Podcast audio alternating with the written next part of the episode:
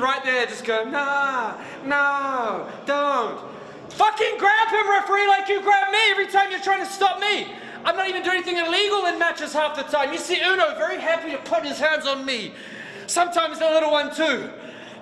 But why, when the match is done, Ishii very obviously slowly walks over, wraps that jacket around Geto's neck. Why did the referee not stop him there? Even once he started to crank, why did the referee not stop him then? Oh, Gabe! Gabe, the young boy that doesn't know how to slap his hands together. The young boy that's not smart enough to realize who he should and shouldn't respect around here. All of a sudden, Gabe's at ringside. No, no, I better not go in the ring. No. But if it was me doing it, those young boys relish the opportunity to put their hands on me. I ask you again. I know it's going to be a rhetorical question. It fucking shouldn't be, but nobody seems to be able to give me the answer. Why is there such a double standard with these things? Hello, everyone, and welcome to the Never Open podcast, the podcast open to everyone, especially Yuto Nakashima, the poor devil. Uh, swift recovery, young young man, and uh, get your ass back in a ring, and uh, we'll see if we can uh, beat 30 seconds. Yeah? no? All right. We are a New Japan Pro Wrestling podcast. I am your host, Luke, and with me, as always, is Mr. Andy. Say hello, Mr. Andy. Hello, Mr. Andy. Hello, Luke. And hello to the listeners. Uh, it's great to be here at Talking New Japan with you. Um, there's going to be some highs, there's going to be some lows, and there's going to be some silly shit. So uh, expect everything and uh, expect the unexpected, I guess. Yeah. Well, I was hoping something unexpected would happen, and maybe a, a few things, but none of them were particularly good. Uh, and I don't, I'm not shitting on the whole four shows or anything, but I don't know. Yuto, uh, Yuto Nakashima dislocating his elbow 30 seconds into his debut is just gut wrenching. I think everyone was just like, oh man, that sucks, get well. And then we might as well mention it now. Uh, Tetsuya Naito's injured his knee. And uh, he missed night four of Cat Attack, which is what we're calling it, everyone. We know, we know it's called Castle Attack. We know, but uh, the hashtag for this fucking thing is NJC attack. And every time I go to type it, it's like cat attack, no C attack. and and I read it as cat attack every time. And other people on Twitter are saying it's cat attack, it's cat attack. So I'm going to refer to it uh, this entire episode and probably the next one too as uh, Road to Cat Attack. And that's not insulting. I love cats, so this sounds really awesome to me.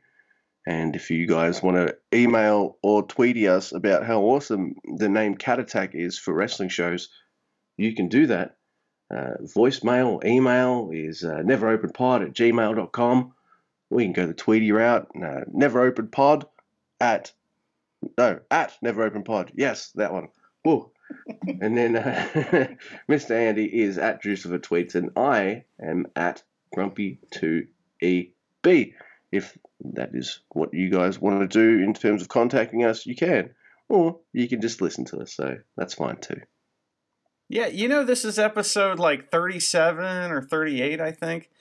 Let's 37? See. Yeah. I think of that every time. I love that. That's so funny. I love I love yeah. the comebacks and whatnot, but uh, it's, it's out of context. So but um, yeah, we have the injury news, and it sucks, man. I mean, we were talking about this a little bit this week about how guys making debuts get hurt, and it happens, and we've seen it happen many times. Um, I've seen it happen on the Indies many times uh, in person. Uh, and we've seen it on like WWE TV uh, many times as well, and it just fucking sucks, and I feel terrible for that guy. Now, usually New Japan is pretty you know, they, they don't talk about injuries. Like, for example, we know Naito has a knee injury. We don't know what it is. It's probably nothing. Otherwise, I think they would have made a bigger stink about it or made no stink about it because they usually don't talk about that stuff very much. But this uh, injury to Mr. Yotu, uh, Yodo, Yuta, I don't know how to say his name, him, um, that's okay. That, that's going to be that's pretty hard to um, to hide because his arm went the wrong way and uh, I even was able to watch it. I think it's still up, and you can watch it if you are crazy. You can watch it anytime you want, which I'm surprised they left it up there. It's kind of weird. Yeah, no, it, it really sucks, and I'm I'm erring on the side of uh, Naito's injury not being that bad. Yeah. If it was that bad, you know, because his knee was injured, so he they all came out from underneath that and gone, look, I'm injured. Sorry about that um, RDOs. If it was worse than that, uh, New Japan, I, I, feel like they're usually pretty swift in going, all right, w- we need to change the card up because uh, Ibushi Naito can't happen. So I reckon it's not that big a deal, but they want him to be nice and healthy for that uh, IC title match. So yeah, well, Hopefully Mr. Bread, Mr. Bread's ready just in case. You know what I mean? In case anybody oh, is hurt, he's ready to go at any time. And you know, they keep him hot. Unfortunately, he's had to continue his feud with um, the Laundry Boys, as we like to call them, uh, the United mm-hmm. Empire. And um, if it's okay, Luke, we just go ahead and do the Kojima tweet of the week real quick, if that's cool mm. with you. Absolutely, let's do it. It's it's a pretty quick one. Um, you know, basically, this is the first of this kind. This is a quote tweet. So this is the Kojima quote tweet, quote tweet of the week. That's hard to say. And uh, and it's quote tweeting shithead. And shithead has posted a picture of the United Empire standing in the ring, looking cool. And uh, Kojima uh, says the following quote: "Very cool photo, but sometimes I also look cool." Unquote. Sometimes. and then just sometimes. The thread, Mr. Bread's very modest. The thread of comments underneath this is just people going, "You're the coolest, Kojima. Your uh, Kojima-san is so cool," and it's just pictures of Kojima being awesome. So definitely check that out. Definitely heartwarming. All right. Well, he does look cool, and uh, I think that every time I see him, machine gun chop the shit out of uh, Dillweed. So you know, he, he might still be wrestling those guys, but he's still chopping the shit out of them. So I, I, I like that bit at least. All right, so we have just four cat four cat attack kind of house showy shows to cover, and Mr. Andy's like, "Oh man, that's gonna be great fun, isn't it?" so, so uh, he sent me he sent me a little something and I said I'd pass it on to the person who uh, this would be be good for, and so uh, I did that. Uh, he got it, and uh, I, I don't even know if I remember the voice, man. That uh, uh, we do have like a. well, since I'm doing the reading, you can introduce it. Yeah, yeah. Well, okay. So a while back, we had um, you know, gourmet burger Makabe on, and he uh, he was very passionate about his love for things like mayonnaise and so, you know, oh, that's how I did it. We thought for sure that it would be great to get him back on and maybe to have him read to us one of his favorite gourmet burger recipes, you know, and describe the food for us in, in uh, only the way that he can. And so, you know, we're debuting a new segment. This is, you know, under the subcategory, there's a subcategory under the uh, dramatic reading segment. And this one is called Makabe's Recipes.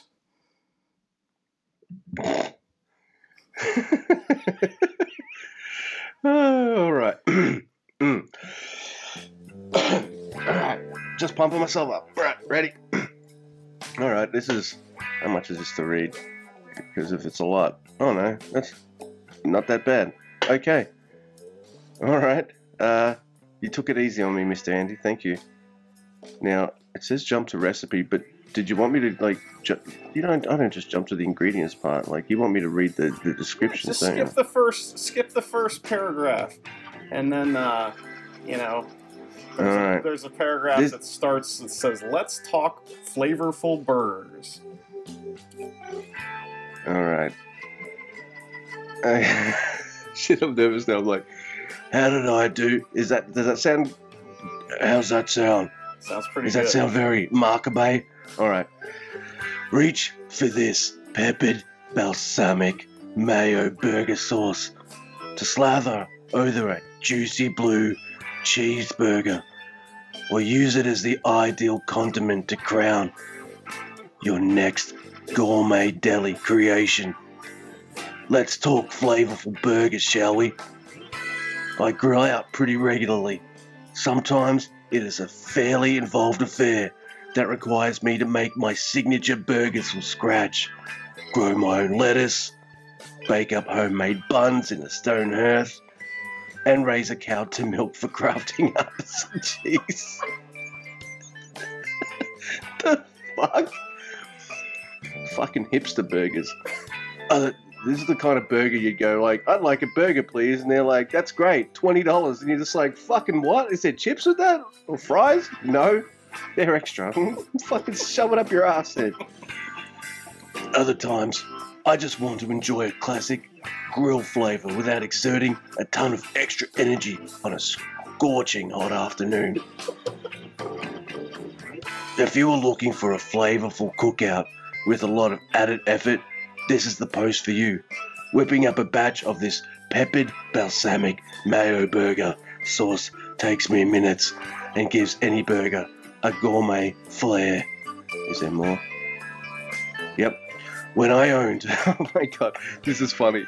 When I owned a gourmet burger food truck, I used this peppered balsamic mayo burger sauce on the blue cheese burger I served.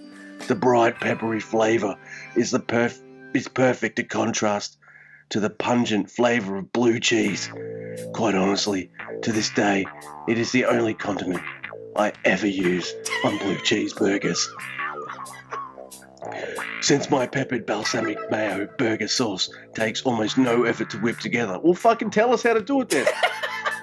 I knew it was perfect, the perfect topping for the members mark blackened blue cheese beef patties I found at Sam's Club. Packed with blue cheese and seasoning, these burger patties are already loaded with flavor. Perfect for when I want an effortless cookout. And look how beautiful they grill up. Pro tip it is important to rotate your burgers at a quarter turn while grilling to ensure they cook evenly. Some parts of the grill may be hotter than others. Another great option at Sam's Club at these half pound members mark cheddar cheese and bacon burger patties. Ketchup and mustard are great on these, otherwise, my comeback sauce the beers out of this world. Be sure to grab lemonade to wash down all this great food. After all, on a hot summer day, does anything taste better than lemonade? Beer. Like bourbon and coke, maybe. Uh, each case contains three great flavors: original, watermelon, and strawberry lemonade. Throw them in an icy cooler and let everyone grab their favorite. Enough with the small talk. Let's eat. And then what we need is a quarter cup of mayo, three quarters a tablespoon of balsamic vinegar, fresh ground pepper to taste. You know, do you want me to read the instructions? This, this is already awesome. Mix all three ingredients together in a small dish. Taste for pepper and adjust as needed. You can use this right away, but the flavor is best as it melds in the refrigerator overnight. Store in airtight container. Yep, it does say meld. If you enjoyed reading my peppered balsamic mayo burger sauce recipe, then you should you should probably like me on Facebook. Follow me on Pinterest too. That's what I like to do. What, what I like at least because if you don't get to know me, but you still use my recipe, it is kind of like taking candy from a stranger, and your mom taught you not to do that. Don't disobey your mom. Fuck you. Why put your fucking recipe on the internet? Wow. If you don't want people to just take it. But yes, Makabe's wonderful peppered balsamic mayo burger sauce. We have no idea if he actually uses that, by the way. I Uh, pretty sure that was something you found and you was just like, wow, that sounds really pretentious. I'm going to send this to Luke. Well, that Oh, was and, uh, fantastic. for him to send to Makabe, which is uh, what I did, and uh, he was ha- quite happy to quite happy to do that. Man, we've uh we've had a pretty couple pretty good dramatic readings in 2021 so far, man.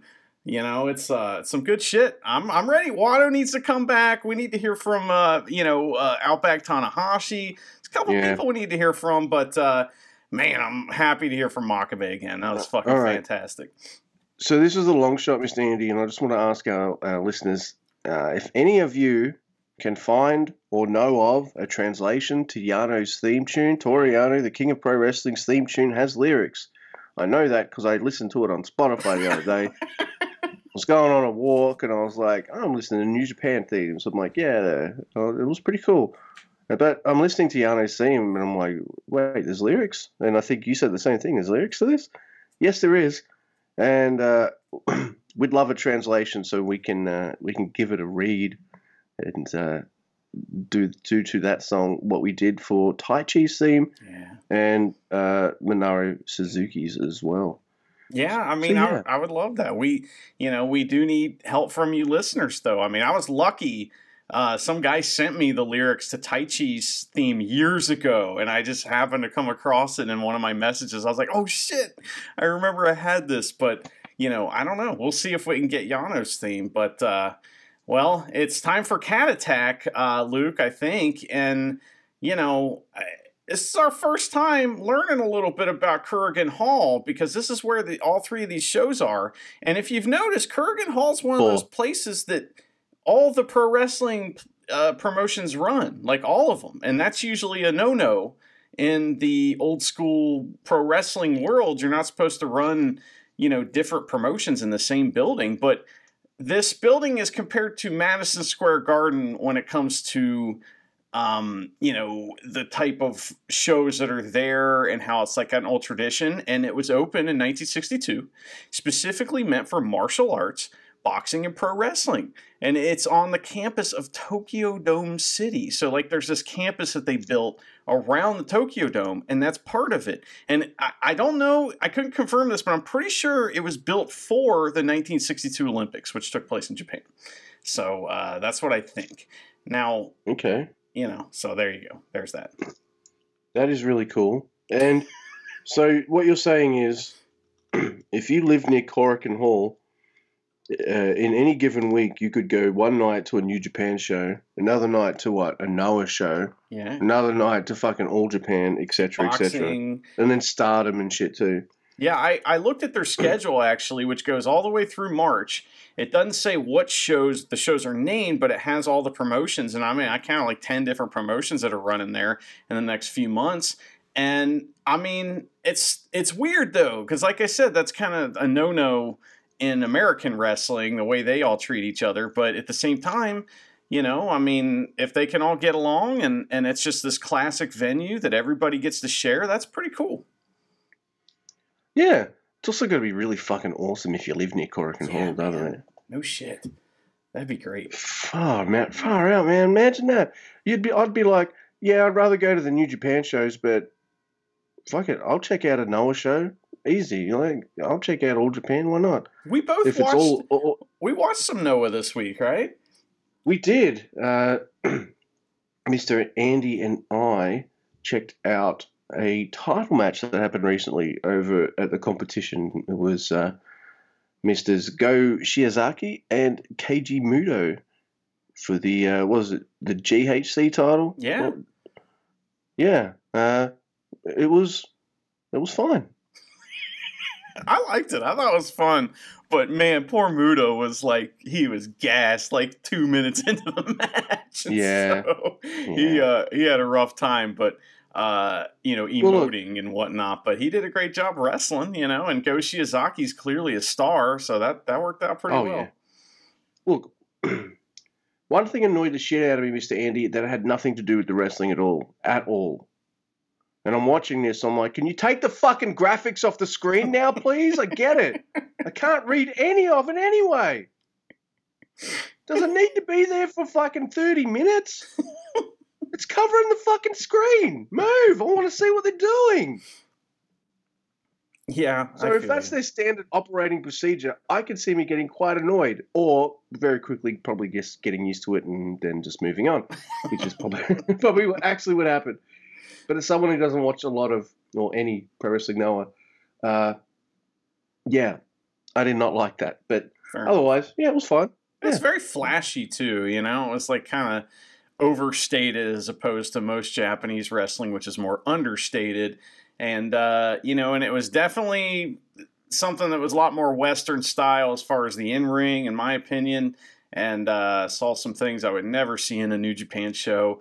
Uh, in fact, we, we we haven't talked about it uh, other than the injury itself, but the first match on the show is that Yuto versus Yuya match, and mm-hmm. and you know as soon as that injury happens, the everyone in the ring started communicating with each other. And that's like it stuck out it stuck out to me because that never you never see that you know really in a new japan ring. And all of a sudden these guys are you know communicating with each other and non kayfabe and it's like oh man it, it, i really noticed it i don't know if you that you noticed that but uh, yeah i did and and uh, uh, but i went back and watched this i'm going to make you laugh here mr andy uh, that was what what night was that where Udo was supposed to was it Monday? It was the fourteenth, whatever date that is, or fifteenth for you.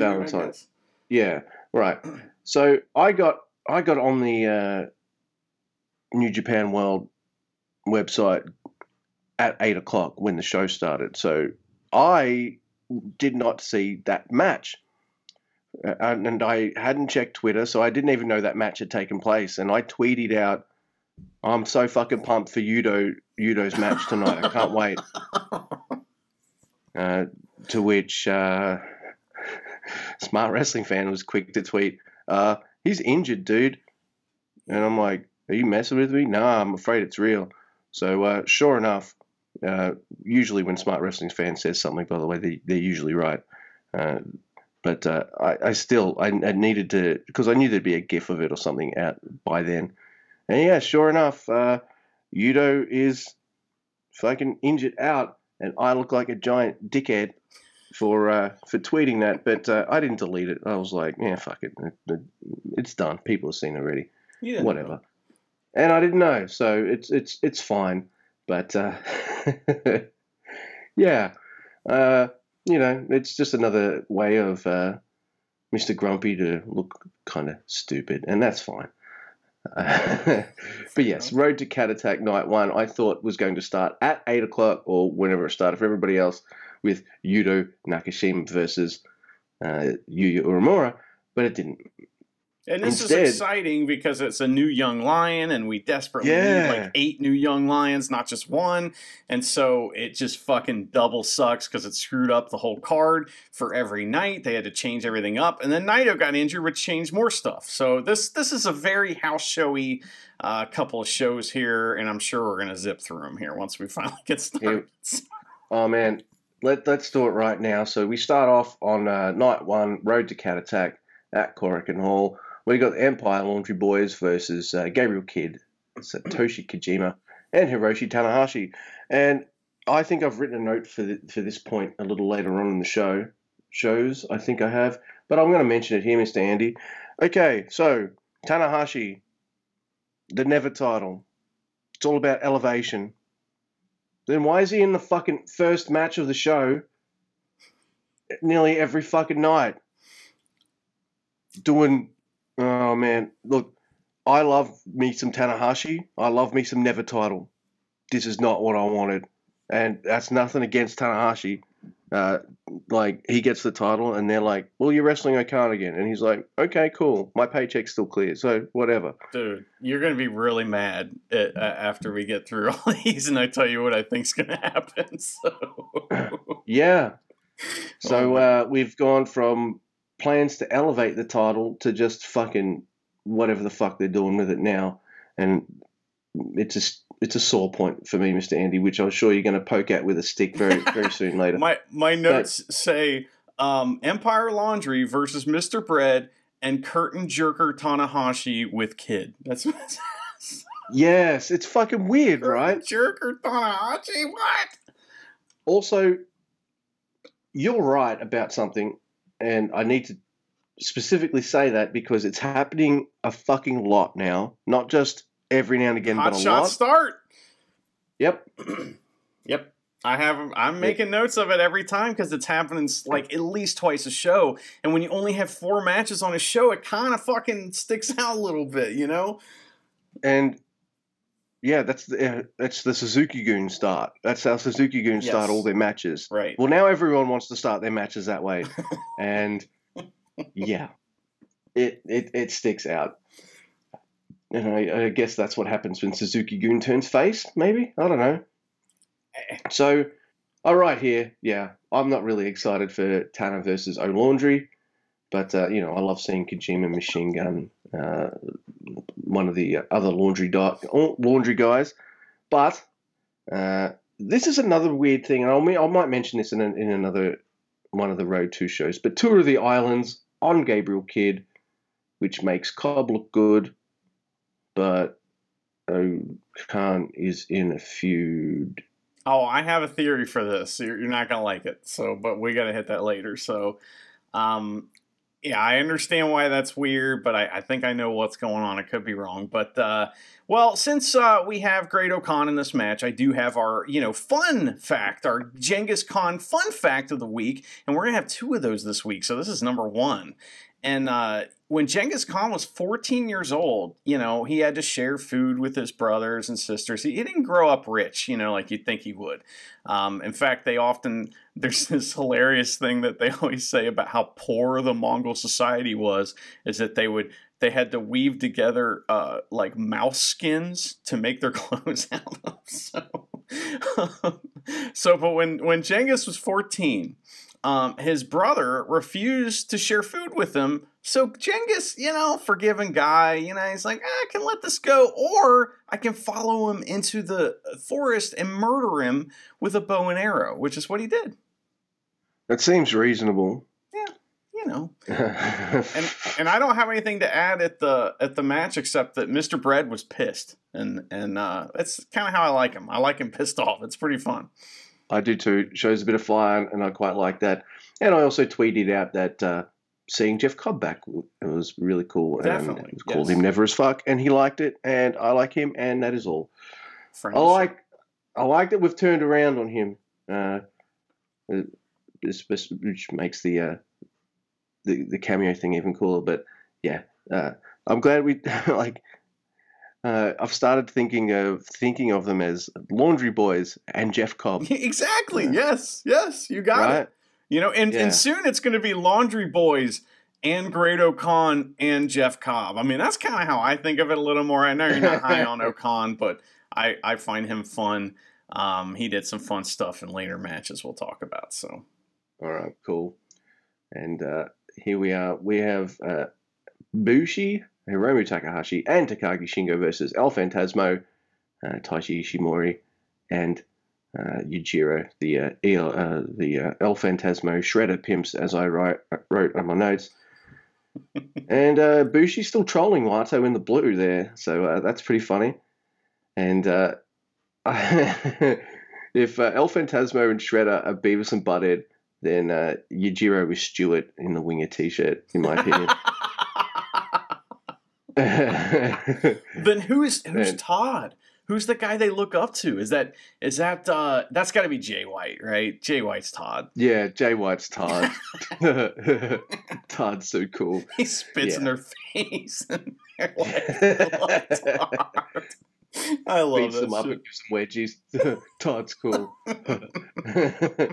and uh, there's something really satisfying seeing Shingo beat the shit out of uh, ELP and Yujiro. True. So uh, that's some cool shit. And I, I look forward to seeing Yujiro get pinned by the dragon, and he did. So uh, awesome.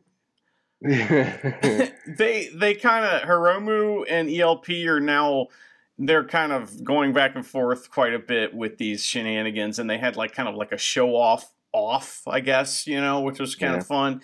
And Shingo is so good that he makes Yujiro like, you know, palatable, which was nice. Yeah. Yep. And uh, I saw a, a tweetie from um, Mr. Chris Charlton mention that uh, could Shingo be a fave for the New Japan Cup? And I was like, uh, yes, yes, please. I hope so. That man, he if uh, that's what I'm saying. Like, man, if we could get if him not, in the title picture, that would be amazing. Yeah, if they're not going for another never, never run for him, they should just boost his ass up. That'd be awesome. Uh, you can always have him get the never title again later. It's, it's no rush. Imagine but, him yeah. him versus Ibushi for the championship. My God, that's money right there. Yeah, yeah. Oh my God, we'd definitely see Murder Ibushi in that match too. But yeah, that'd be great. All right, so now we've got Yuji Nagata and God versus Naito and Sanada. And I'm like, oh, look at this. This is funny. Fucking Naito comes out and he's like, oh, where, where's the where's the English commentary? Where is it? Uh, That's right. we forgot to mention no English commentary for these shows. And then the, the last show, I'll, I'll tell you, there was some funny, some fun stuff I had to do to watch the last show. All right. But uh, I reckon Naito misses the English commentary because uh, I reckon Kevin probably knows more Spanish than uh, than the Japanese commentators. that's that's my theory. I've got I've kind of got it in my head that I don't know about all Americans, but I'd say some Americans know a few words in Spanish. Would that be reasonable to say, or am I giving you guys too much credit? Yeah, I you know most people that I run into they know you know taco and and like food stuff, but they wouldn't know you know anything about conjugating a verb. So you know, um, and I didn't know any of that stuff. I took three years of uh, of um, uh, Spanish in high school, and I all I remember is how, how puedo ir al baño. How to, can I go to the bathroom? It's the only thing I remember from high school. But then when I went and worked in a kitchen for a couple years, I learned all kinds of Spanish. All of the uh, palabras muy mal, the bad words. So ah, the, uh, the the words that all the people want to learn when they first learn a new language or something. Yeah, like pinche loco. I learned that, and that's right. So. Fucking crazy. By the way, uh, as an aside, Mister Andy, my I I I was supposed to be learning Japanese in high school. Good luck trying to teach me anything I didn't want to learn when I was in high school. By the way, uh, but I found out a few years after I'd uh, finished and left high school that my Japanese teacher apparently didn't know any Japanese and she was just going through the book and stuff. She'd gotten fired.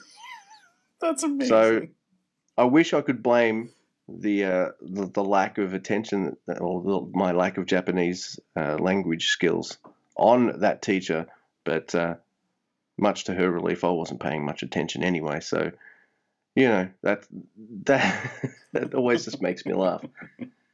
But uh, you know, I can count to ten, and I, I know I know a couple other Japanese words, but that's about it. But no one gives a shit about that. They'd rather. and oh man, I really, I really love this Naito story. By the way, from like hating that Intercontinental title to hopefully saving it. And I'm fucking. Yeah. That's just. That's just like that's like. Ah. Oh, the the Naito of 2017 would look at the 2021 Naito and go, be like, "The fuck." You PJ Loco? It, it, just, yeah, yeah, but it just works because uh, over time, how he's just changed about that belt. so good. And I like Nagata in this spot better than Honma because whilst Honma isn't a spring chicken and or isn't as maybe fast or as active as God or Ibushi, he can hang for 10, 12 minutes. And I find him immeasurably more entertaining yeah. Yuji Nagata's yes. uh, move set is much more like it works better for an older guy too than like Honma. You know, Honma's like you know move set used to be like jumping off the top rope and shit, and he can't really do that anymore. So you know he kind of doesn't do much besides the kokeshi. Yeah, that is that is very true. But uh, yeah, so look, I know I know this is all leading to Nagata getting pinned most of the, all of these nights. But as I said, I, would rather him in that spot.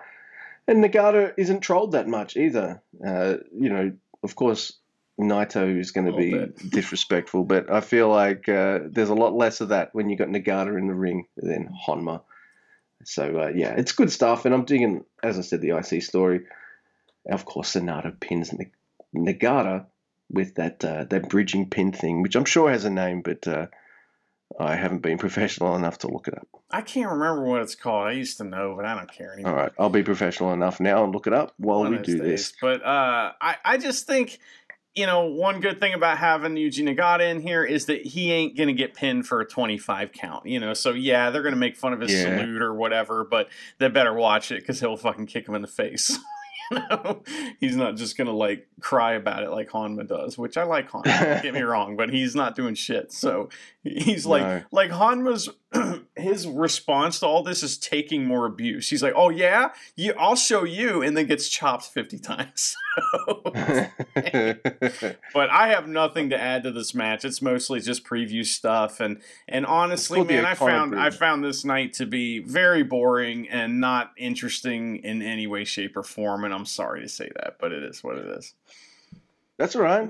We have to be we have to be honest. I think uh, I think what we've done 37 of these we've had so many gush fests that uh, you can't they can't all be winners. They just can't. Well uh, so and, yeah yeah and like i said when you only have four matches the things that they do re- rep- in rep- repetition excuse me stick out you know a lot. And it's like man there's a lot of repetition. You know the the roster's thin here. These are maybe shows that shouldn't really be televised or you know maybe you know just my opinion well, that's the thing, Mister Andy. I, I did message you last night, and I said, "Are there more house? Are there more televised shows now than there, than there, I like? Maybe I noticed more because like I still would have watched the shows anyway, but because I have to pay a little more attention for the show and all that stuff, it just feels like there's more shows than there were in previous years. I, I don't right. mean that in a bad way. I'm like I'm like it's fine. I'm I'm quite happy to chill out on the couch or my computer chair or whatever with uh, Charity and the cat and watch some New Japan. Watch Cat but, Attack. Yeah, watch Cat Attack. but there definitely seems to be more shows, doesn't there? And because because there's more shows, that that usually means more house shows, and more house shows means more shows where not much happens. Right. And I know I've I've said this before though, listeners. Sometimes it's it uh, it's worth, uh, you know, watching these Road to shows because you never know. There could be a match where the finish goes differently. It sets up a title match or whatever, or something like that, or maybe some story stuff happens. Young but, uh, Lion could break his arm. I mean, there's all kinds of shit that can happen. Yeah, that's right. Attention, so.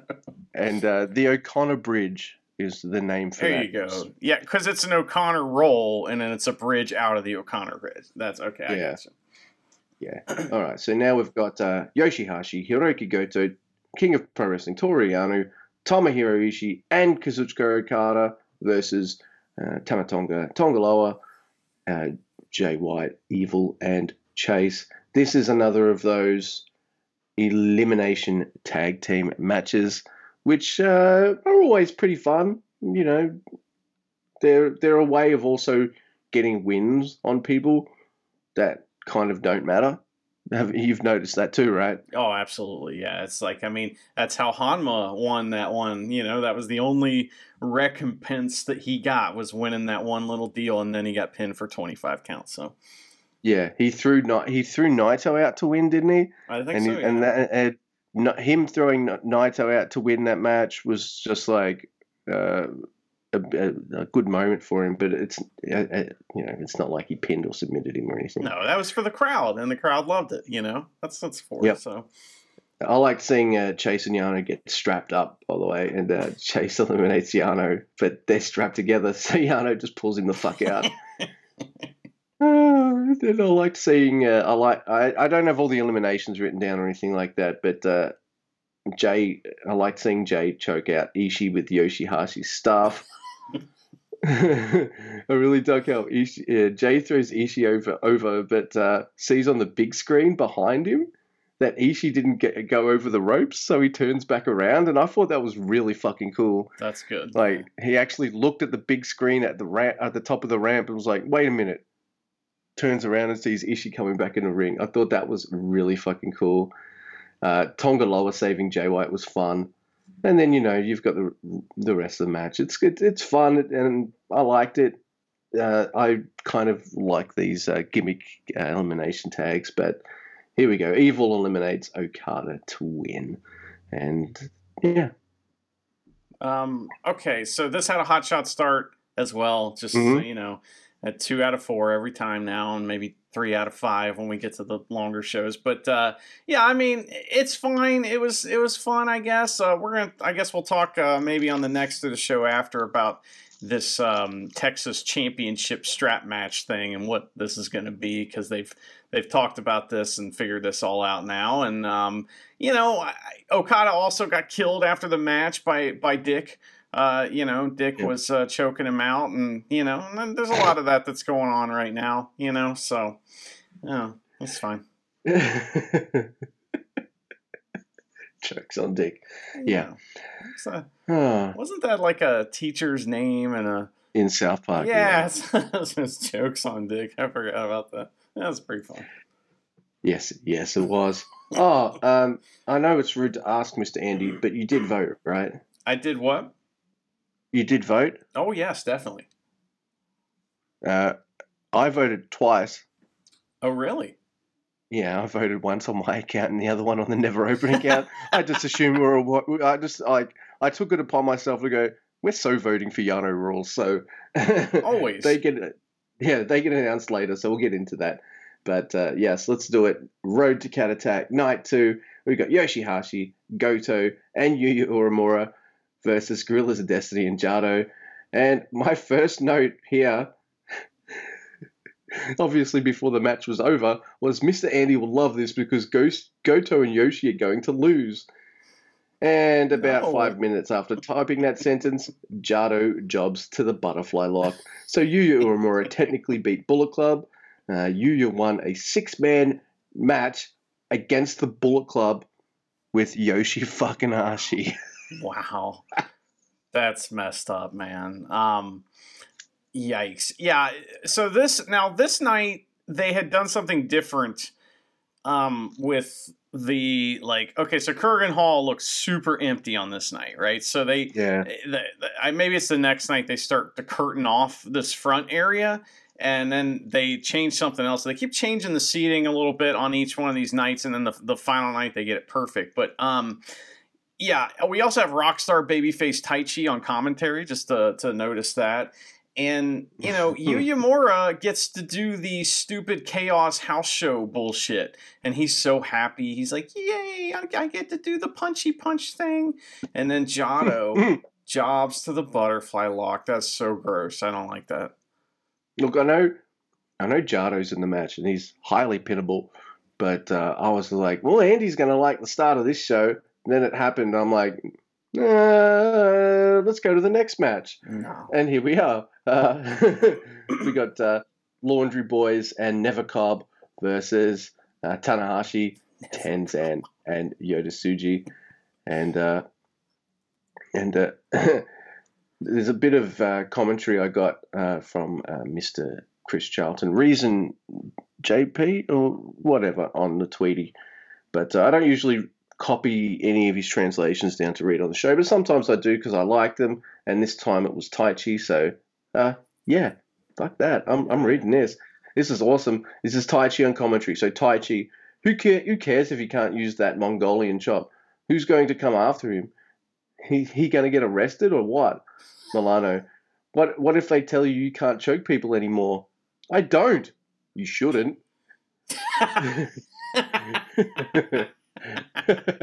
Which made me fucking laugh. And uh, yeah, so I really liked seeing uh, Taichi on commentary, and often makes me wish I knew Japanese. They've they've wrestlers on commentary all the time, like a, nearly a different wrestler every every night, night. and I'm like, well, uh, why can't they do that with the uh, Western wrestlers? I'm like, well, because they're all working on the shows. Yeah. So, uh, Well, Yeah. and and I mean, god damn it, Luke. If it weren't for that fucking you know fake ass teacher of yours, you could be translating this stuff for us. But they Hmm. fucked you over. That Australian, um, you know, education system fucked you over. That ain't cool, man. yeah, no, I'm I'm I'm still really cut up about it. But so uh, that's where I wrote like, will Tenzan get like a DQ for using the Mongolian one chop? Like, how does that yeah. work? We. Yeah. I, I have notes to talk about that later when he f- stops himself from doing it. Like he, like there's a ghost stopping. Yeah, and I liked seeing Cobb doing the uh, the Mongolian chops while uh, being held by uh, Laundry on uh, on on Tenzan, so that was cool. And then uh, I see uh, I see Tanner and the Cobb uh, and the Cobb. God, my notes suck. I see Tanahashi and Cobb in the ring together, and then I just go, Why?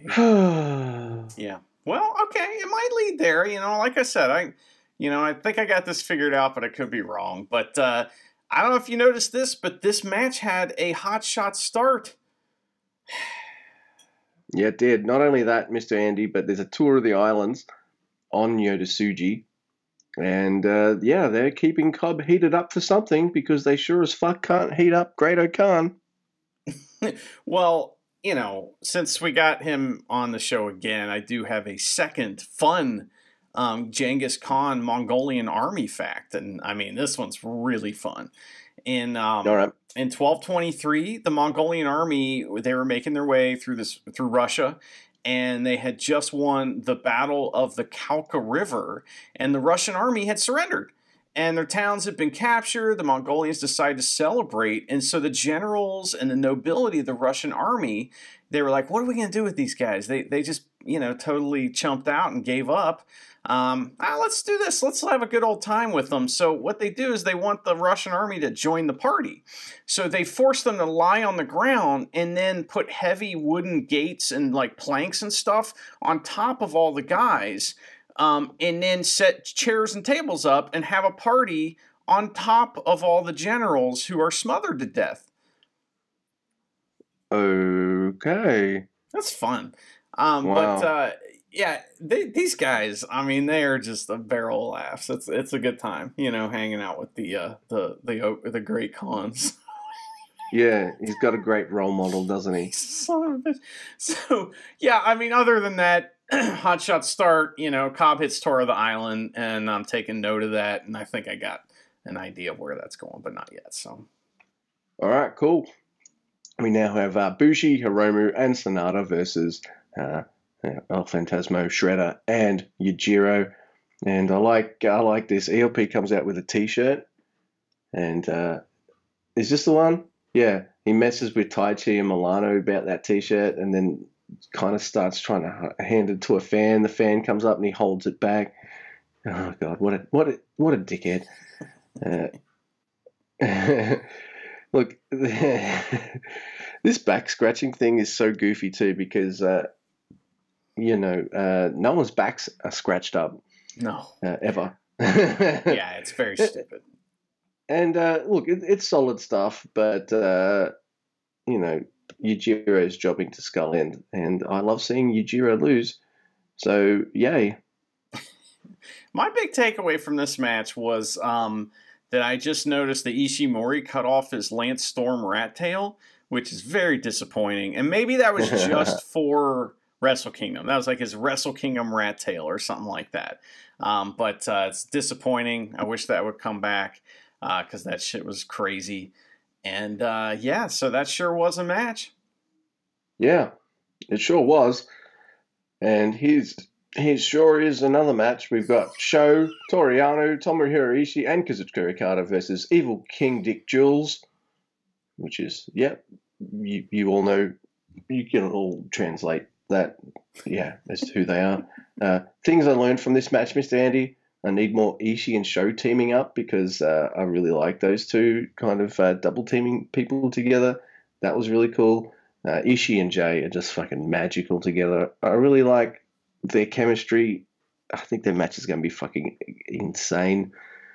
Also, imagine how good Sho versus Tanner for the Never title would be. Hmm. Yeah. Poor guy jobs to Dick Togo, though. Uh, but, you know, Togo can't lose all the time, I guess. Uh, Genda, Gato, and Jay choke Ishii out after the match. Oh. And there's a major Bullet Club beatdown after this, like, huge. Now, at the top of the show, we heard uh, Jay White's kind of, you know, explanation of how this double standard is going on, where if he cheats, everyone gets all mad at him. But if somebody if somebody else is choking his guy, you know, it's no big deal and they don't care. Um, so he explained that pretty well, and he also referred to Chumpy as the little one, which was fantastic. So um, that was amazing. Jay Fucking love that. Jay killed the announcer too at the beginning of this match, which is I, he doesn't do that every time, and, and that pisses off the Chaos Boys. And Yano wants a piece. Um, Is this the one where Jay White just trips him over? Or was it was it Jay White or was it like um or was it was there a match where Tama Tonga did that as well? I can't remember, but yeah. Uh Abe gets messed with uh, quite a bit, well, as he should, you know, as he um, should. and um, He does I wonder if he practiced how to take bumps. Probably. So that's an interesting thing. So a lot of times they don't want people like that practicing bumps because then they'll take a bump, which doesn't look like what a normal person, you know, they want them to be like non-combatants. And so hmm they may teach them how to fall down a little bit, but they're not supposed to like take a bump, you know, and Oh. so, because otherwise that would look great. And I have a couple referee friends who I've talked to extensively about that, where it's like, so you had to take a bump, but I mean, wh- how are you supposed to do that? Like, well, we don't train to bump. That's why, you know. So, um, so they don't, you know, automatically just do a flat back or something like that. So it works out pretty well. But um, yeah, I I, guess I Abe's got to learn something because he's getting smashed through through the Pretty barricade, knocks the table over, and knocks him back. Uh, he might he might need like a, a, a- a mat behind him or something. He, he might need to know how to take that bump or something at least. But Well, he's got the padding like the stunt granny. Duh. Come on. Yeah, all right. well, I, I have the same note about Sho and Ishii being like an amazing tag team in this match. They're great. yeah, Uh, we actually get some really good stuff from Okada uh, when he gets a chance versus Evil. It doesn't last, but we get some good stuff there. And then, um, like you said, uh, Dick gets to, to pin Sho, which is great because Evil had like run wild on him and killed everybody. And then, you know, and I like Evil being powerful. That's what I want to see. You know, without him Yeah. being powerful, he's kind of nothing. So you got to see him do this kind of stuff. I like it. yeah, agreed. So uh, also, there's a bit of an elephant in the room about Okada. I don't know if you heard. There are some strong rumors, and I think they're fucking crazy, and I won't believe them until I hear them fucking music drop and he walks out. But there's rumors that fucking Okada is apparently going to turn up in AEW, uh, but I don't have confirmation on that, so uh, you know it's not not really news news.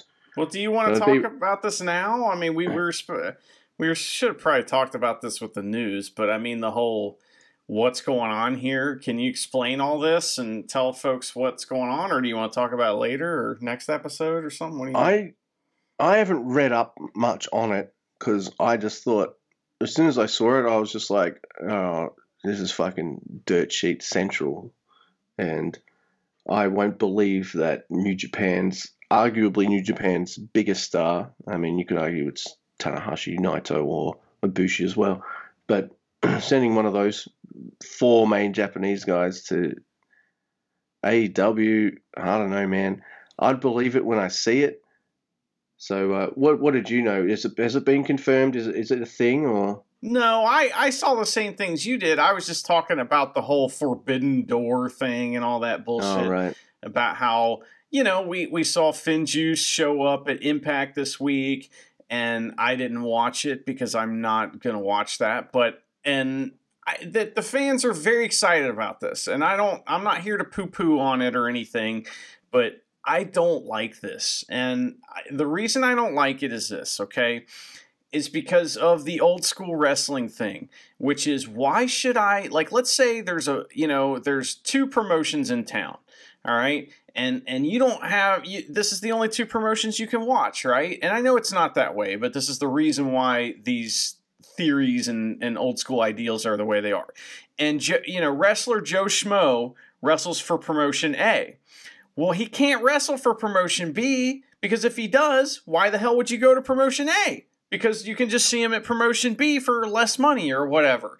And so the idea of having of sharing uh, yeah. talent is is against everything that old school wrestling's about. Um, you know, other than the few exceptions like the NWA champion or whatever. And so I don't really like this because I'm a little more old school when it comes to this because I don't see what New Japan's getting out of this at all. Like I other than maybe some people are going to watch the Strong show you know, like the Kenta stuff. I don't understand what they're getting out of it. I don't get it, you know.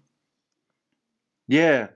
Uh, now, as excited as I, I can be about stuff like this, my kind of deep seated reaction to this is like I'm a big, well, not so much anymore. I just tend to stick to a couple of favorite books, but I, I read comic books, everyone.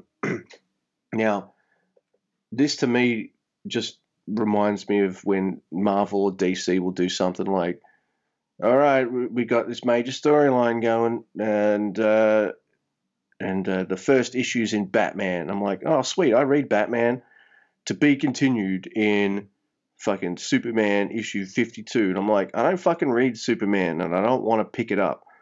Uh, I read enough already, so g- get out of here." Uh, so uh, you know, it, it's sort of it's. Do you think Finjuice would be there if they fucking like could get to, to and from Japan easier?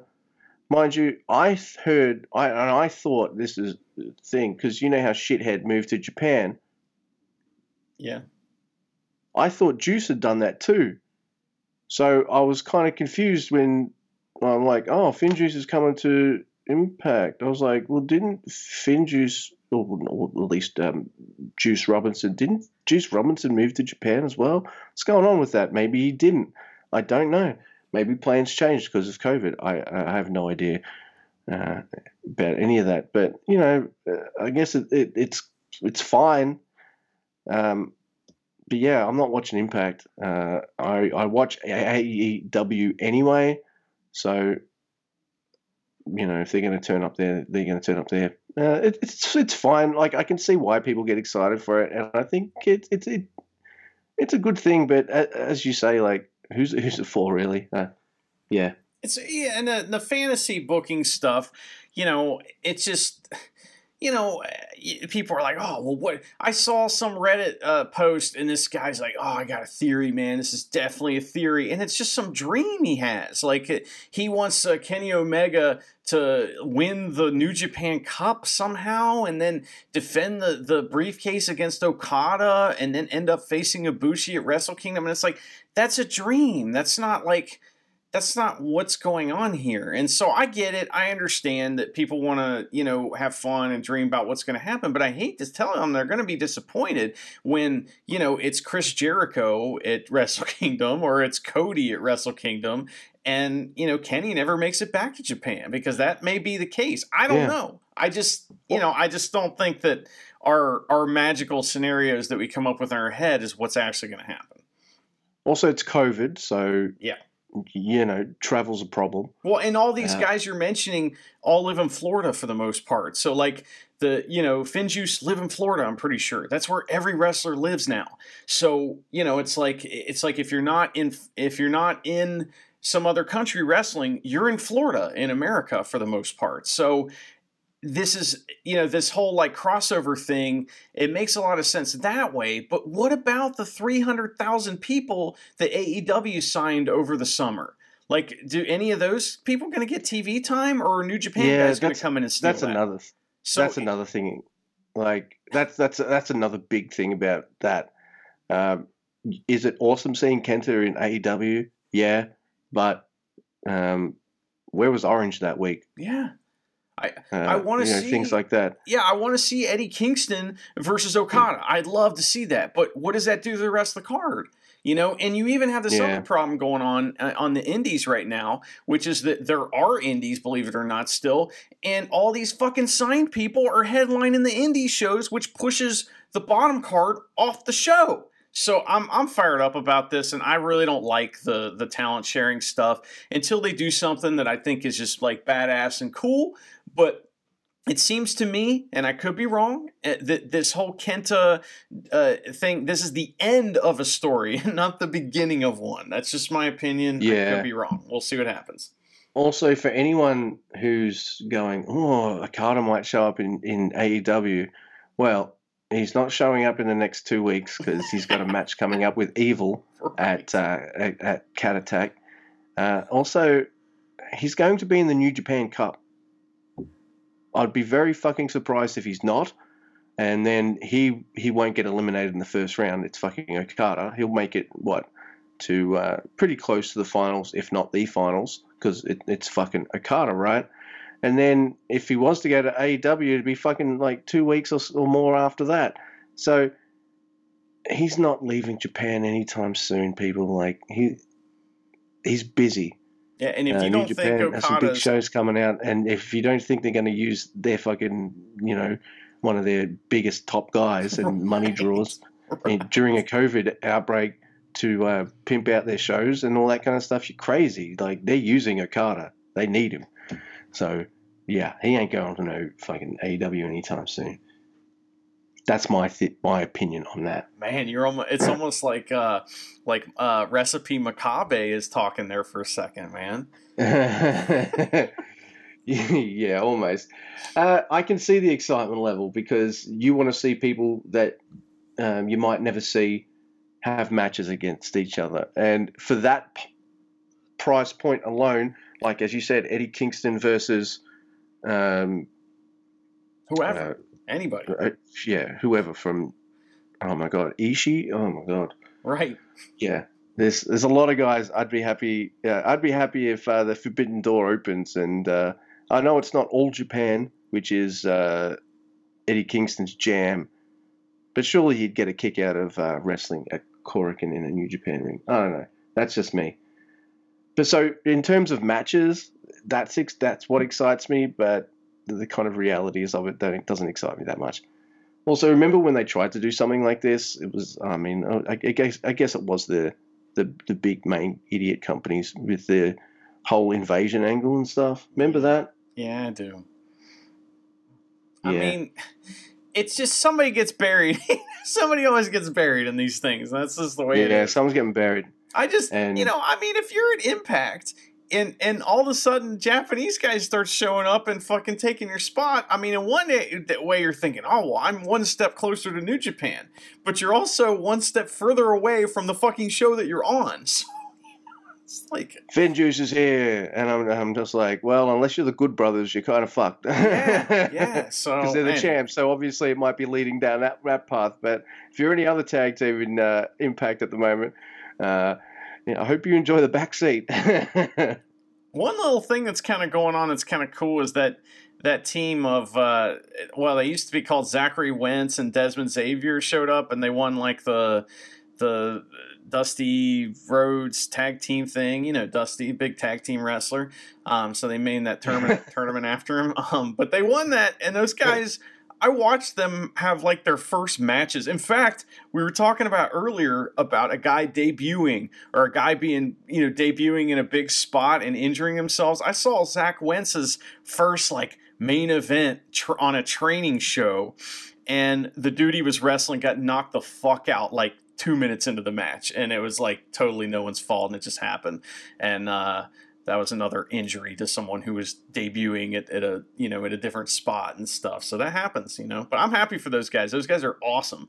And it's crazy seeing them in pictures with triple h you know just because i mean some of the, one of those guys used to message me for clips of him wrestling and you know the other guy uh, you know would would would jump in on my interviews all the time and crash them and stuff. So i don't know it's just kind of i like seeing those guys succeed. They're good guys it's weird that um, that company has um, a major tag team tournament.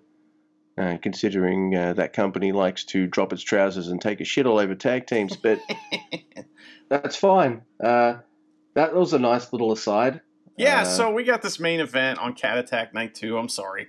We went yeah, on. that's all right. No, I'm. I hey, I had to bring up the Okada stuff. Well, we had to talk about that at some point. And and as far as the specifically Okada, that seems like, you know, kind of just bullshit to get people to buy your your newsletters if you ask me.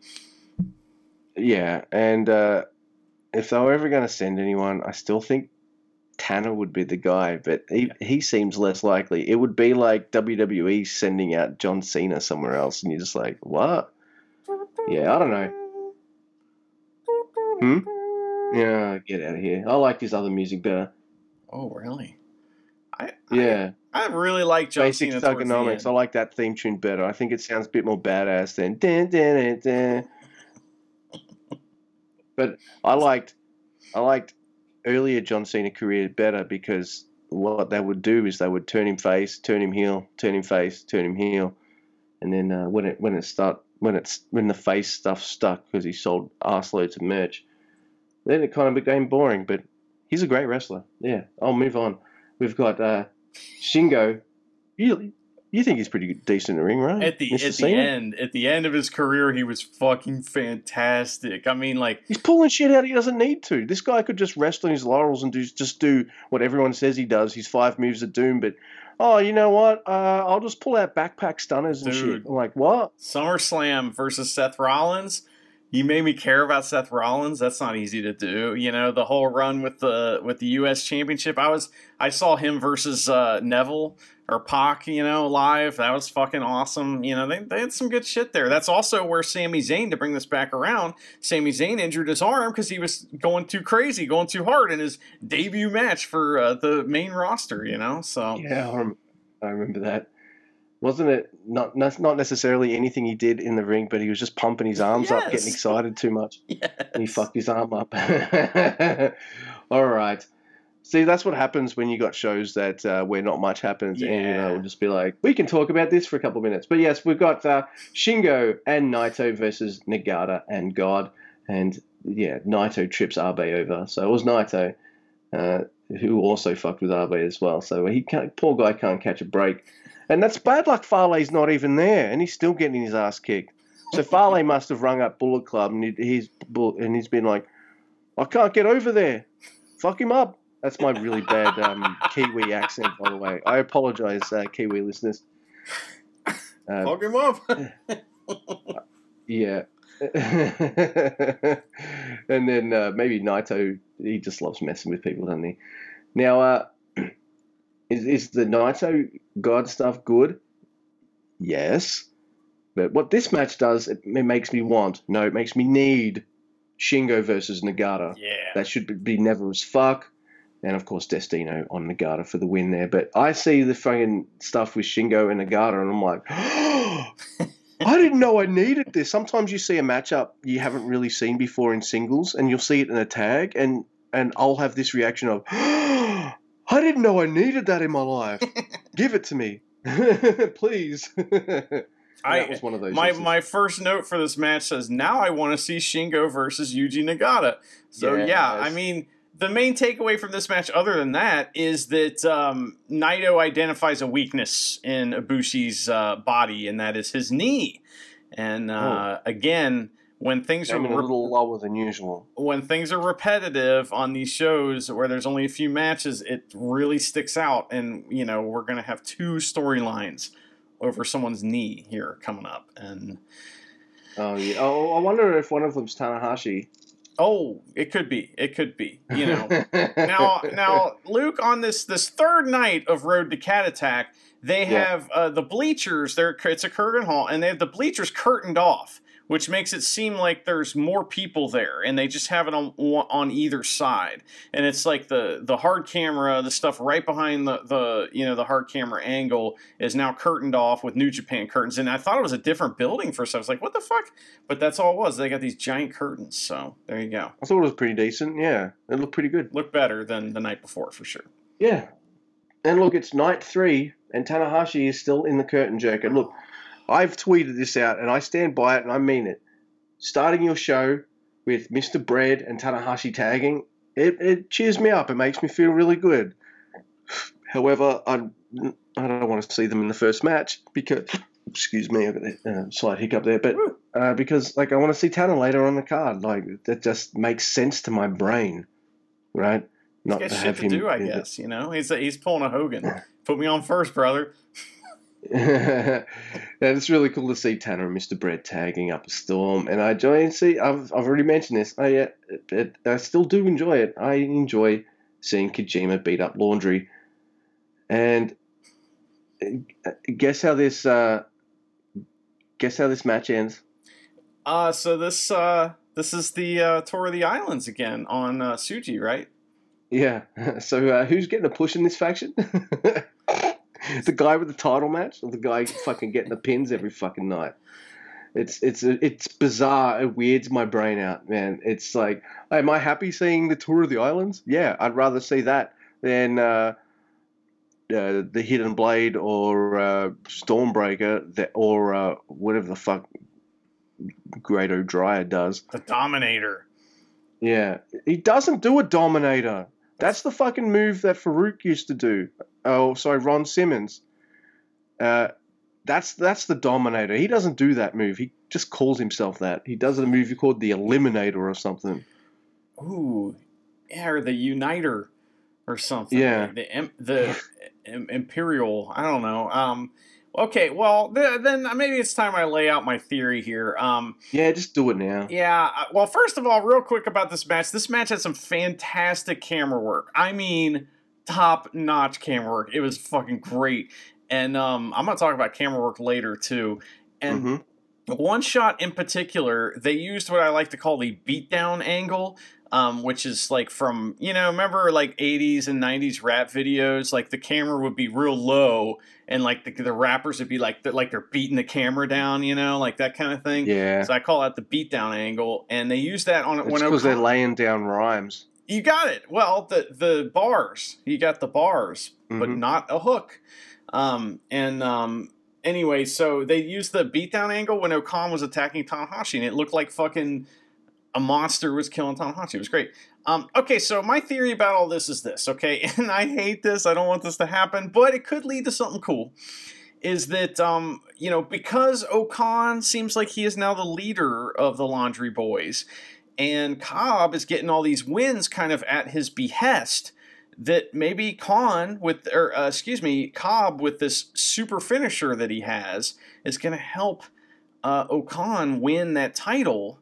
Um, I think that's what's going to happen, or it's going to backfire on him um, and, not, and, not, work. So I, I think don't like that. You said I wouldn't, and this means just saying "fuck you." you're not even booking; you're just suggesting. I'm like, get out of here now.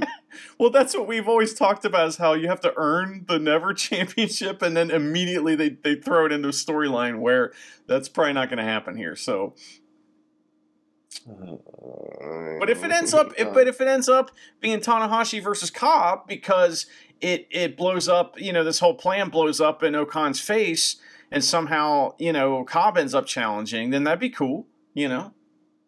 But yeah, you, are right there, Mister Andy. Tell tell us, dear listeners, how O-Khan's not the leader. End of their matches, he's standing in the center, and he's talking for them. That's what a leader does. Yeah. When he, when he, he says the female member's name, it cracks me up every time.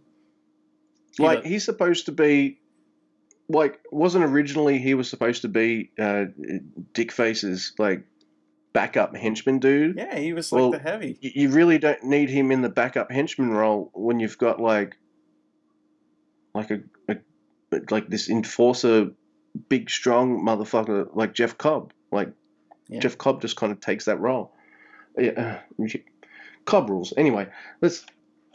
Yeah. All right. Yeah. Don't you like Elevating this? the Never title, everyone. I All think right. you liked this next match. I know I did. This one was good.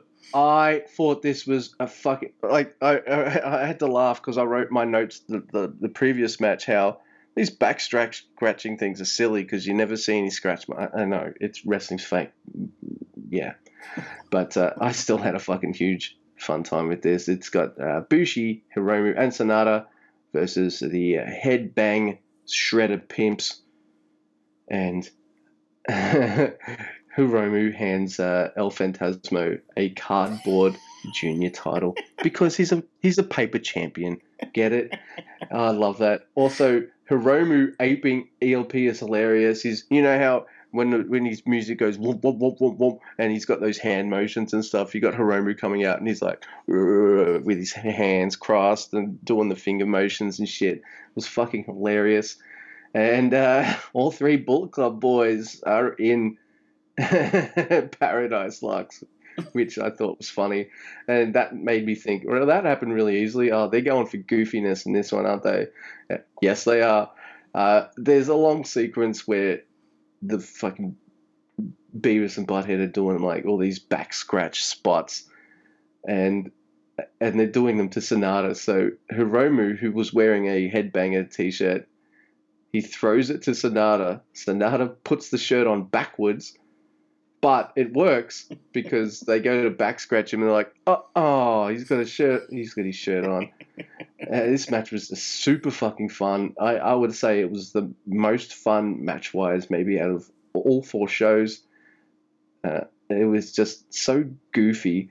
Uh, there's a and it's so goofy, and the finish is not the finish I would ever choose, but I still don't mind it because I just had such a blast. Uh, it's uh, Bushi gets beat the fuck up, and then Pimp Juice on Bushi. I think uh, what happens is El Phantasmo starts doing sudden deaths to the guts. He gets uh, Bushi, he gets one on Hiromu, and then uh, the Pimp Juice by Pimpy. And yeah, this match made me fucking laugh out loud. Uh, ELP thinks about trading his paper title for the real one, but nah. But he, he, he keeps that paper title, though. It, it was funny. I liked it a lot. Yeah, in the backstage comments, he said he liked it. He's like, I don't know. I, I kind of like you now, Hiromu. Um, however, I think he was being facetious, but I could be wrong. Yes. Um, he's a he's a douchebag guy. I think we all know that. so we had we had two backstage comments this week from Hiromu. Um, one was after this match where he just crawled up to the like little interview area and didn't say anything and just sold for a few minutes and then just like crawled away. And then another time, he just fell on the floor and started doing the ELP like gyrations for like five minutes. it wouldn't stop. it's really funny. so yes, I mean these guys are highly entertaining. This is this is good shit here. I thought it was funny too because we had Ishimori like, haha, I got you in the Paradise Lock. he tries to put Sanada in it, and it seems like he's got it, but Sanada just like looks at him while he's doing it, and then as soon as he gets the chance, just like stands up, like, no, that didn't work, and uh, that was a lot of fun. So, hang, hang on a sec, Mr. Andy. I have to uh, hang on. Ashley, shut up. She's making those meow noises that that like cats make when they think they're in the house alone. Oh. Like it's where the fuck is everyone? It's like ow, ow. so yes, um, she did kind of quieting down when I said shut up. But oh, but yes, this this match was definitely super fun, and uh, I think it's around here that they reveal, or I notice at least, that uh, Yoshinobu Kanemaru is on comment- commentary. Yeah, he looks weird too, without his like, like his hair is different. You know, I don't know. He didn't have a glass of whiskey by him either, so yeah. I was really disappointed. Yeah. I mean, it could have been just iced tea, but come on, everyone would have thought it was whiskey, right? Satori doesn't have to actually be whiskey. Yeah, man. Yeah. Oh well. So next, I was like, wow, that was a really fun match. I hope the rest of it is just as fun. I mean, I was entertained, so it was it's fine. But we got Sho, Toru Yano, Tomohiro Ishii versus Gedo, Chase Owens, and Switchblade. And yeah, fun seems to be the theme tonight. Yano and Chase they take center stage for a bit. And at one point, Yano ties the end of the strap to the guardrail and taunts Chase. I thought that was fucking hilarious. There's more amazing Ishii switchblade stuff. But uh, Brain, you can hear the cat, can't you? Brain Buster on Goto, on Goto, on Gedo. And uh, Ishii chokes out Gedo this time with the shirt. and uh, Jay's like demanding that Chumpy and Gabriel Kidd do something about it. Yeah, they, you know, I mean, it's despicable. she just stuck her head in the in the room now, looks at me. Yeah. I don't think I don't think my wife fed her, so I'm going to be really professional and quickly feed my cat if that's all right with you. I, hey, I can fill time. I'm going to talk about this. So, all right, go for it. Yeah. Well. All right, let's go. Yano, um, you know, in in this thing with Yano and uh, Mr. Owens, the Texas champion, eh, they've decided they're going to have a match. It's going to be on February 27th, and it's going to be a um, a strap match, but instead of it being a regular strap match, they it's the idea is that instead of have to touch all four corners like you normally would in a strap match, um, you have to remove all four cor- corner uh, uh, whatever you call those the pads the the corner pads. So that's pretty funny. That's an interesting kind of twist on this thing. And i think that'll be entertaining. I can't wait till yano is done with this though because i'm not in the fucking Texas guy. Um, but, uh, you know, I- am interested to see where it goes because I'm sure it'll be entertaining. It is funny, too, because Yano's pissed at the beginning of the match. I mean, like, he's all fired up. He wants a piece. And I like to see him pissed off. And my other thing that I want to say about this match was that Ishii outsmarts Jay because Jay is begging off. He's go, he's sliding under the ropes to the outside, and and Ishii goes out, and then Jay goes back in, and then they're both outside. Ishii pretends to go back in, and then Jay goes back in, and then he's like, "Nope, gotcha," and that was fucking great. I like that. yeah, their their chemistry is really good, and like Ishii's really wising up to. Uh, to Switchblade's bullshit, isn't he? Yes, and wh- while you were gone, um, their match is going to be interesting because of that, by the way. But uh, while you were gone, I did I discussed the um, the the Texas strap. I have to take all the turnbuckle pads off match that is going to happen. Yeah, uh, I, I, I like it. Uh, I like uh, I like the idea of a strap match, but I also like uh, Yano's little spin on it too. Uh, yeah. Uh, by the way, I get out there in the kitchen and there's already a bowl of food there. Cat attack. But uh, you ever, ever, ever, like kids do this shit all the time. They'll go to fucking mum, mum, can I have like, can I have blah blah blah? And they're like, no. So then they go to dad, dad, can I have blah blah blah? Ah, is that what's going yeah, on? sure, no problem. So I think Ashley just did that that version a version of that to me. And meow meow meow. I need food. I know you're busy, and I know you don't have. I, I know I know you're busy, so you can't really ignore this. So you kind of have to feed me again. And uh, she totally got me, and she's happily eating her turkey right now. So Turkey, damn. yeah, well, it's not like human for human consumption turkey. It's like it's a cat food. Well, still, that's pretty Yeah. good, you know.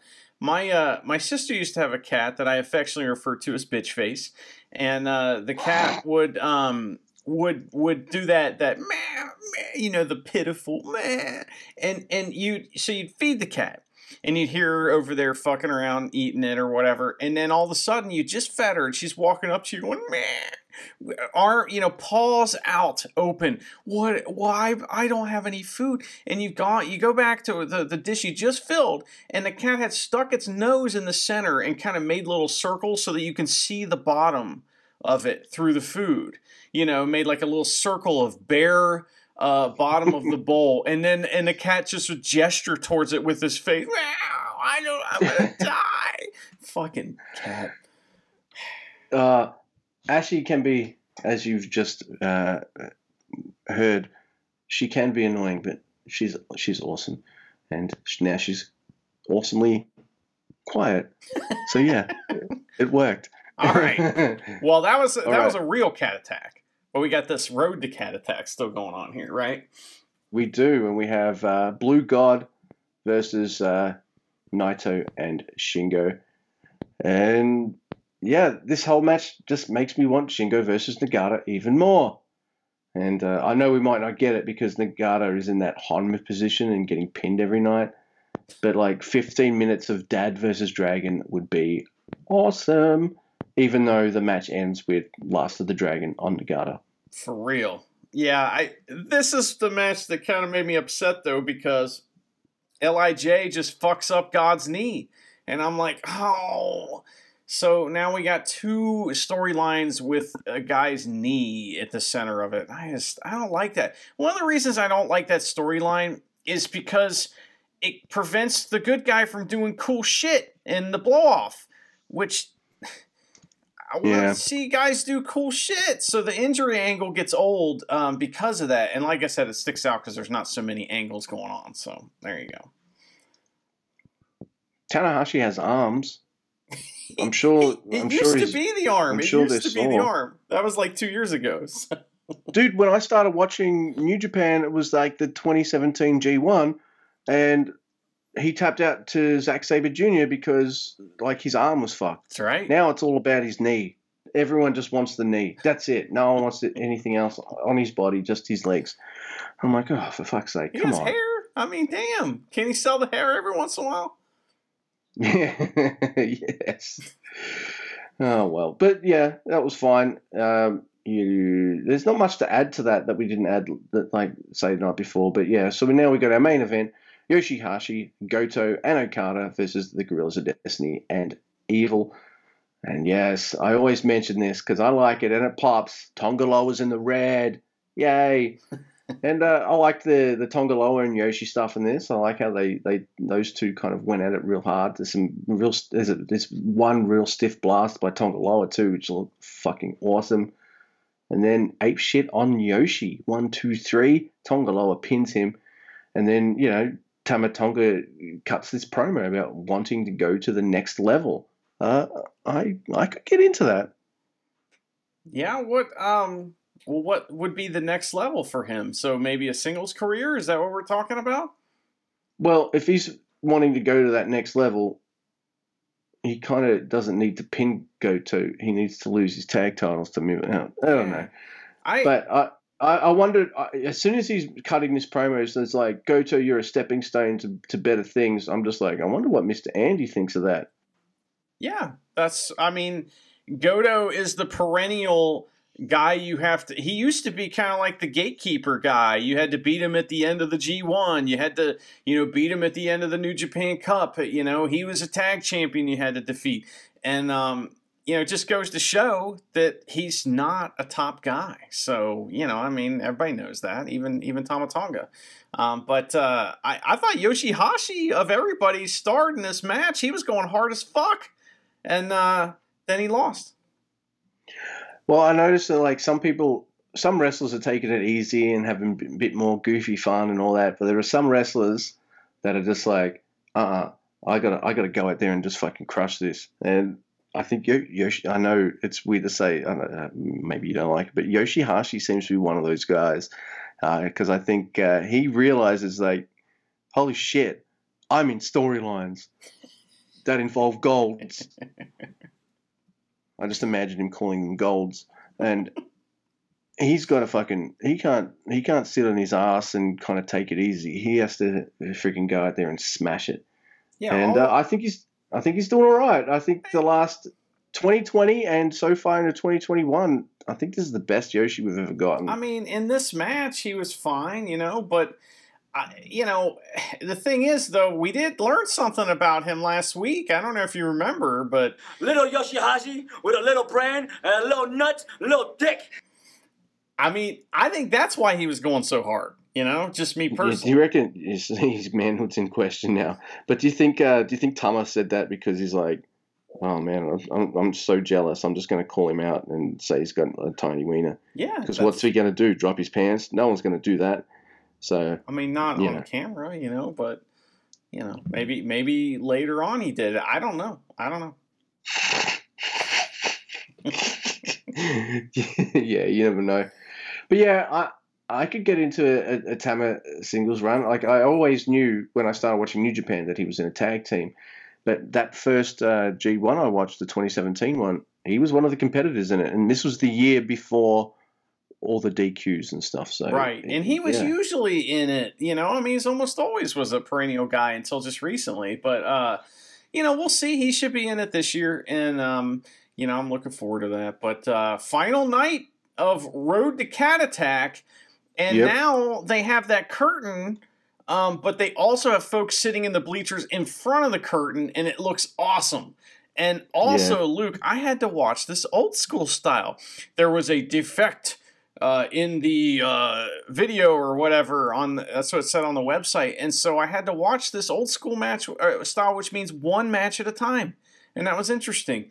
And um, Oh, you know, I, I I hadn't done that in a while. It made it go pretty quick, you know, because I could skip all the entrances and everything and kind of know where Yeah. exactly where I was going to be. But uh, but the the shows didn't start with a match. It started with a promo, and I didn't hear what he was saying, but I knew exactly what he was saying. What, what, what was this promo here? it was pretty much like, look, I've hurt my knee, so I can't wrestle tonight. I'm pretty sorry about that. He said it in his Naito way, so I don't know if he actually said the word sorry, but that's that's his kind of vibe. Uh, and look, I can't wrestle tonight, so I'm sorry about that. The card's a bit different and shit, uh, but I'm still going to be at Osaka-jo Hall, and I'm still going to take that IC title from God. That go. was pretty much the gist. Did I nail that? yeah, absolutely. Hell yeah! And by the way, it was so surreal. Like I've we've watched many New Japan shows. I can't think of many that have started uh, WWE style with a uh, promo at the start. With At a, least uh, it wasn't done WWE style where the fucking promo at the uh, start is like twenty five fucking minutes. promo. Do you remember those? Yes. Yeah, Triple H. Oh, remember, remember the. Uh, well, we don't need. Never mind. It, I don't want to get into this, but yes, yes, I remember those. And my God, that's apparently that still happens, and I just can't. I I can't do it, man. Who's nostalgic for that? Get out of here. the guys who uh, used to do it uh, are the ones. Uh, they're all marks for themselves. So I sounded like a real dick on the Tweety because like uh, there's a changes in the card for tonight, and it's announced that tonight we're going to get Nagata versus Sanada, and I'm like, really? Not Did you watch the last few nights? Who's fucking who? What do, what do people want? We want fucking we want fucking Nagata versus Shingo. Are you saving that for something else? Is it like a first round New Japan Cup match or something? But I thought Nagata had kind of retired from the tournaments and stuff. I don't know. Are you saving it for later, or was that just a giant tease and we're not getting it? Why? Why Sanada? I've no disrespect to you, Sanada, but uh, I like your style of wrestling, but I like more the never style of wrestling that I would get from a match between Nagata and Shingo. So, like a massive dick, I tweeted that out, some something about to the to that effect, like, and yeah, it just made me sound and look like an entitled douchebag. But it just felt weird to me that af over the last couple nights, instead of getting Nagata versus Shingo, it's Nagata versus Sanada. What did you think of that?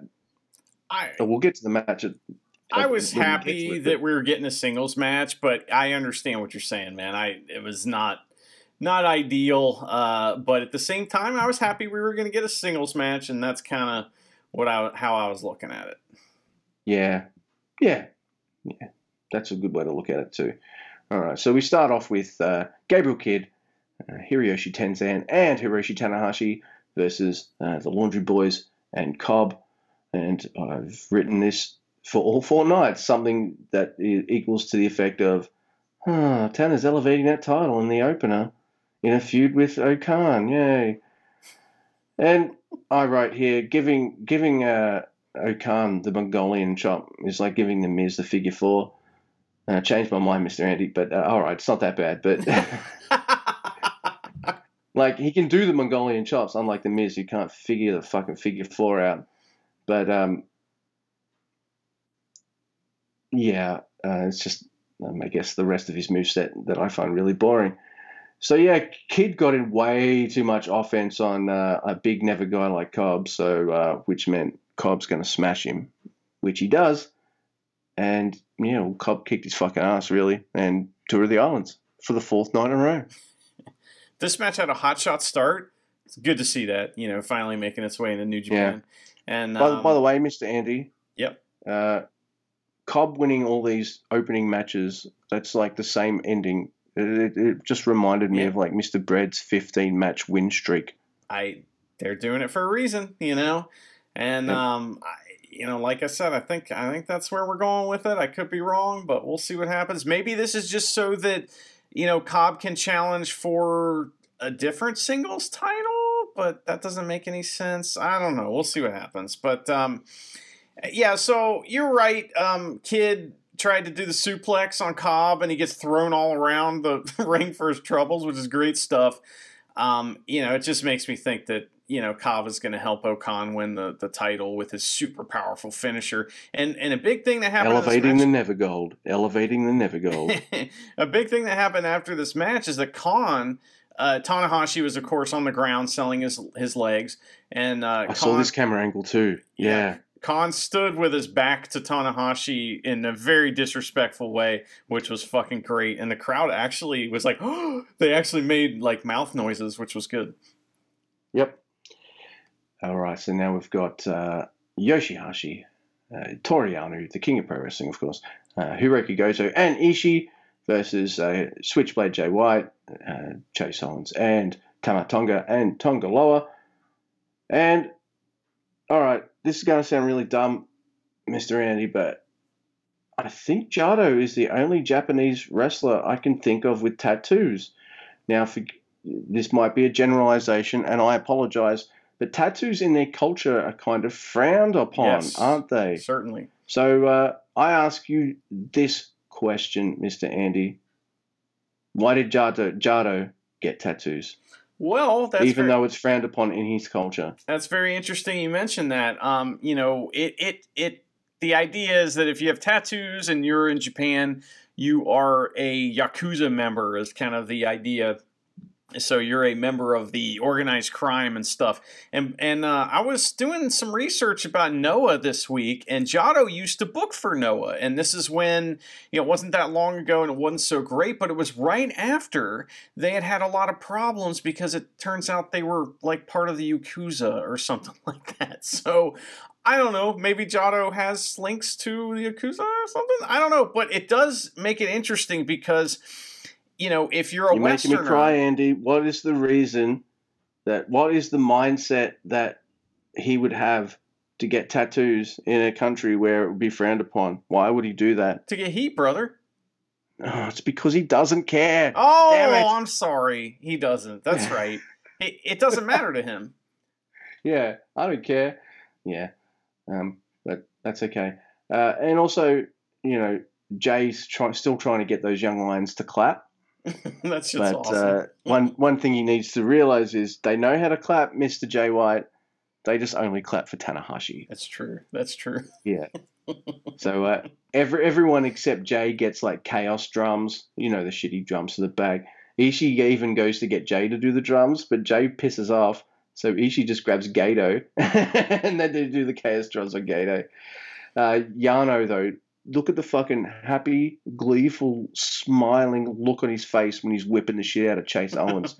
he even shoves Chumpy. yes. And uh, I wrote Chumpy without a H in my notes, so I'll let you guys read read that out in your heads. Uh, I'm not saying it. All right, it's Cumpy. Uh, but uh, yeah, just Yano looked so fucking happy to use that whip, and I was like, "Yep, he, he definitely loves beating people up. Not getting beat up, but he definitely loves doing it." There's a big, cl- there's even a big cluster DQ, which is pretty much started by Toru Yano, really. And then there's a huge, massive Bullet Club beatdown, and uh, Ishii is choked out to the point where Yuya Uemura has to carry him away. It's almost like he got hit with his own move. It's almost that bad. Yeah. okay, so the beginning of this match had something amazing in it. All right, so the Yeah. rules, you know, at these shows are is they cannot brawl in the crowd. the The wrestlers cannot go into the crowd. So Jay goes near the crowd and he taunts Ishii to come near the crowd. And and so you know, and Jay's like telling Ref Chumpy, he's like, look. You better fucking get a hold of your boy uh, Ishii over there because if he comes out here, no more shows. We'll get shut down. And so Rev Chumpy hears this and goes, "Get the fuck in there, Ishii!" and starts screaming, going crazy. That was tremendous. I love that. I, I, thought that was pretty good because I mean that's playing with real shit and that's real heat and the crowd's pissed at him because like fuck you for you know for trying to take away our New Japan you know what I mean that's it's good yeah. But, and then at the end during that beatdown you know I have a very important note here because Goto, of course had to get you know hit with the stupid drum punchy thing and at the end though he gets hashtag Gators revenge on Ishii good times that was awesome. And you caught me having a drink. But yes, uh, yeah. So uh, I, oh, I am really looking forward to the Jay White match with Ishii. I think it's going to be really cool. And you know what? I'm really looking forward to the tag team match between Gorillas of Destiny and Goto and Yoshihashi as well. Uh, I don't think they're going to make him Yoshihashi two golds, but uh, it's it should be interesting. I don't know. I mean, what? Gorillas of Destiny have already done the two things that they, they hadn't done win at Wrestle Kingdom and win the World Tag League. Well, now that they've done that, I guess you can always take the belts off them anytime you want, really. So little you. Yoshihashi Yeah. with a little brain and a little nut, a little dick. Yes, yes, indeed. And uh, moving on, we've got El Phantasmo, Shredder, and Pimpy versus Bushi, Hiromu, and Shingo. And there's, there you go. ELP carrying out that cardboard title is fun. And uh, yeah, this is the first time, Mr. Andy, ever since I started watching New Japan that I've looked at Bushi's mask and I'm like, no. Uh uh no. it's like green fur or something. What was it? It's like fucking puke green or something, like pea green or something like that. Or just. I don't know, it's just kind of weird green. I'm And not a big fan of fur in gear in wrestling, and I, you know, I've been shut down on that because like a lot of my favorite wrestlers have it, but I still don't think it adds anything, and I don't really like fake fur. I think it's lame. Yeah. Y- you don't want that fake fur. What you want is those uh, mouse skins. What is it? The oh, mouse, mouse skins? skins. Yes. Yeah. like, Yeah. You gotta. I mean, imagine how many of those things you gotta sew together to make like a coat. I mean, goddamn, it's a lot of mice. I say mouse skins, and your first thought was like, "What the fuck?" it's so like you weird. forgot the, Gen- the Genghis Khan thing. Yeah. so yeah, I, I don't like uh, Bushi's mask, and that's the first. So his mask game is still strong. That's still a pretty good strike Well, you know of, who, who uh, else doesn't like it is Ishimori because he tries to take it off. Yeah, that's right. Ishimori's like, nah, I'm not staring at this for 20 minutes. Get it off, motherfucker. So take that off. So yeah, and just like other matches that involve uh, these three and the combination of Shingo in the LIJ group, if you like seeing Yujiro get his a fucking ass kicked like I do, then you'll love this because uh, you know Yujiro just gets the fucking ass beat out of him he jobs to a pumping bomber. So it doesn't it doesn't even take up a fucking not even a Made in Japan. Not you know the, the that transitional one he does before the Last of the Dragon or something. Or you know the one he'll do before the Last of the Dragon to get like the two count near the end of the match. No, not nothing like that. Just a pumping bomber, and I'm like, ha ha, suck it, Yujiro. Did you say it was a pimping bomber? Yeah, I was a pimping bomber. Did I say that? No, you you just said it then. I hope I didn't. I, I wrote pumping in my notes, but yeah. Uh, then uh, of course, like uh, that paper title was never meant to last, and El Phantasmo tears it up in Oh, half. What a bastard! yeah, that's not cool, man. Um, you know, my main takeaway from this was uh, there was a spot in the match where Hiromu was beating up both Beavis and Butthead on his own, and he used like the ropes to help him, and it was, it was pretty cool, little, you know, little sequence there. And then, uh, and during all that, ELP did his forehead bump thing, and I thought that was great. I love that when that pops up. It's it looks terrifying. it's fucking amazing. I love it every time I see it, but every time I see it, I'm like, I appreciate you doing that, but don't do that. but if he's safe and he's he's doing it, but I'm just like, one day you're just going to land that little bit wrong, and no, look, it looks cool, but mm, stop. Hater. and here we go, our special singles match right here. We got Sanada versus Nagata. Uh, it was a fine, solid match that didn't go on too long. And no offense to Sanada, wish it was Shingo. Uh, but uh, moonsault on Nagata, who had to kind of. I hate it when there's. All right, you got a wrestler whose finisher is some kind of top rope move, and you'll see this all the time in their matches where, all right, the guy laying down about to take the the moonsault, moonsault, whatever, or high five fly or whatever, will just like shimmy and just get into place just that little bit. Yeah. And I really hate that. I'm just like, dude, just take the move. He's fine. Sanada will protect your ass. He's done this a million times. Relax. Well, that's kind of uh, on the person who's doing the move, and and that's a change. It used to be that the guy who was doing the move, it's his his job to drag the person in the right position, and you Mm. used to see that a lot more, and now you don't see it anymore. You know, and now it's the other way around, which I wish it would go back. You know.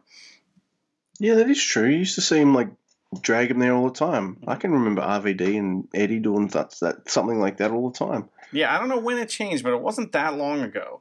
Um, But yeah, I mean, this is exactly what you expect. It's just a solid singles match. I really like Nagata's style. I it's Yeah. it's good. It's not great. It's you know, it's exactly what you think it would be. Yep.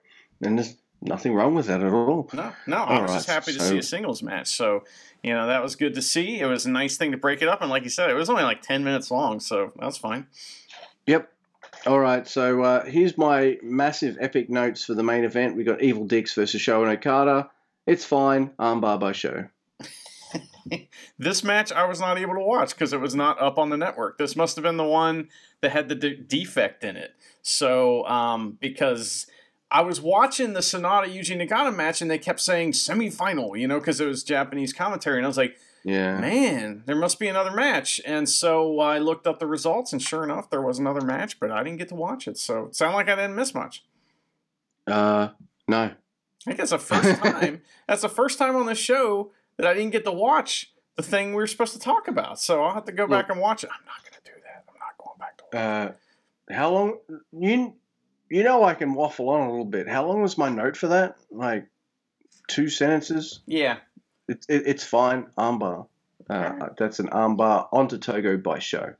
By the way. Um, yeah. But yep.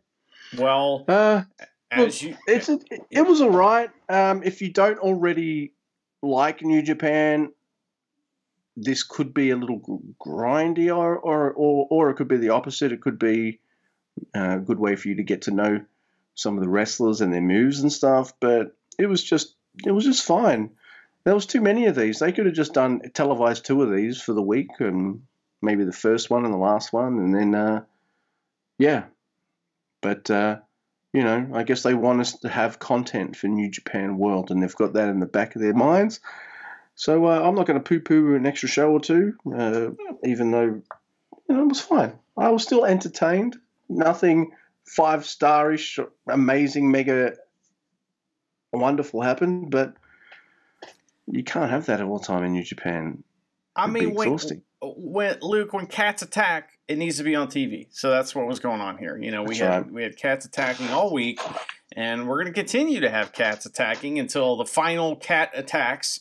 And uh, you know, I'll be interested to see that. But uh, but as usual, you know, this is like I said last week. It's really becoming one of my favorite parts of the week. Is it uh, you know, if you're a new listener, we always give match recommendations. Not always, but most of the time we give match recommendations at the end of the show. And last week we had some good ones. Luke, what was your match recommendation from last week? All right. It's from the 2010 Tokyo Dome show, so it's Wrestle Kingdom. It is uh, from 2010. I don't know if I said that already. but Who cares? It's uh, a special eight-man tag match. Uh, The legend never rots. So we've got Manabu Nakanishi, Masahiro Chono, uh, Chono, sorry. Uh, what what's this other guy? That, that name? The next one, Riki. What? What was it? Mr. Oh, Andy, Riki. Choshu, Riki Choshu. Oh right, Riki Choshu, right. I know what his name is. Riki Choshu and Terry Funk versus Toru Yano, Tomohiro Ishii, uh, Takashi Iizuka, and Abdullah the Butcher.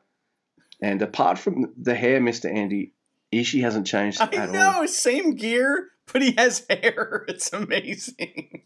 And and uh, whatever little kind of beard pattern he has is black rather than grey. But yeah, he hasn't fucking changed at all. He looks like he's the same build, same I'm just want to beat people up expression, everything. I love it. Uh, and just, I know this is dream fantasy booking. I know you don't like that stuff, but just imagine how good like a, a match would have been between uh, Ishii and uh, a younger Terry Funk. Oh. Even a 90s Terry Funk would have been, well, that's kind of where I got into him anyway, so that works for me. Even a 90s Ter- Terry Funk versus a, a Tomohiro Ishii, oh my god, that would be amazing. But, you know, it's not going to happen. Where's This that? match also has guys in the wrong corners, Andy, and it fucking fucks my brain up. And I chose two matches in a row where they're in the wrong corners. How did I do that? But the ring is set up like that, so it's not their fault. It's like they got the camera in the wrong damn place. And uh, look, um, you might be kinder than I am. I'm glad this match is short. Sh- um, it was fun seeing Terry Funk interact with some people I never would have seen him interact with. I'm pretty sure it would have been a blast at the time to see uh, Chono and uh, Choshu uh, in, in, a, in a tag match because I think this is well after their careers, right? So uh, I think everyone would have got a, a, a kick out of that. They they get a couple moves in on time to shine, but the biggest nah, that's a bad phrasing. But the worst thing about this match to me is the thing everybody popped for the most, and that's anything Abdullah the Butcher does. It's true. He fucking sucks. He he's so big and broken down that he can barely get in and out of the ring. He does like a couple moves and an elbow uh, an elbow drop, and that's it. Not off the top rope, by the way. Just No. you know your standard elbow drop. Uh, he uses Iizuka's claw at one point, which is kind of fun, but you know, this is the kind of novelty match where they just group a whole bunch of people together, old and new, and it's more of a happy kind of nostalgia thing than anything too serious. But uh, you know, it, it was fun. It was fine. It was short at ten minutes, but Abdullah the Butcher sucks. Oh, and uh, like he's the most over wrestler in the fucking match. Yeah. Like, what the fuck? You've got like how many IWGP champions in this match? Like Nakanishi, Masahiro Chono, and Riki Choshu. They've all had the the main gold, right? I don't know about Nakanishi, but I know the other guys have. I'm pretty sure Nakanishi's had it. I'm going to type this out. N A K N I S H Y. He he was in WCW and had a really cool name, and I can't remember what his name was in WCW. It was really cool. I can't remember either, but if we go to World Championship Wrestling and his wiki page, i i- under the name uh, Kurosawa, Yeah, So- there you go. Just like, like, the, the, uh, the Japanese director, yeah. So let's go to accomplishments for New Japan Pro Wrestling. Yep, he was a one-time IWGP Heavyweight Champion. I didn't know that. That's awesome. Yeah, Did you know he Uh, was in the uh, Olympics once? yeah, ninety-two. They I watched the English commentary version.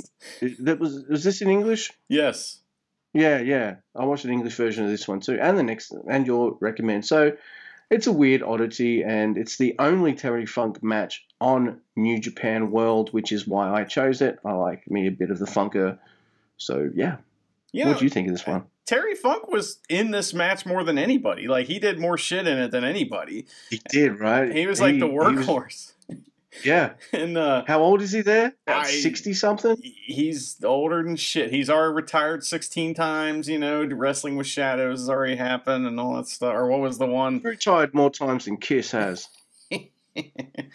He's Seventy six now. Holy come, shit. come to my match. It's it's my last match. It's at the it's at the Tokyo Dome. I got, I got me and Abdullah are flying in together, and the, the fans will love it. Uh, but yes, I, I'm, I'm just going to do a moonsault at 60 years old. I thought Abdullah was awesome because he's so terrible, and the crowd just Yeah. he like makes an arm motion. He does this little like chop, and they love that shit. But he also did the Andre the Giant thing, where like late in Andre's career, he wouldn't take one hand off the ropes.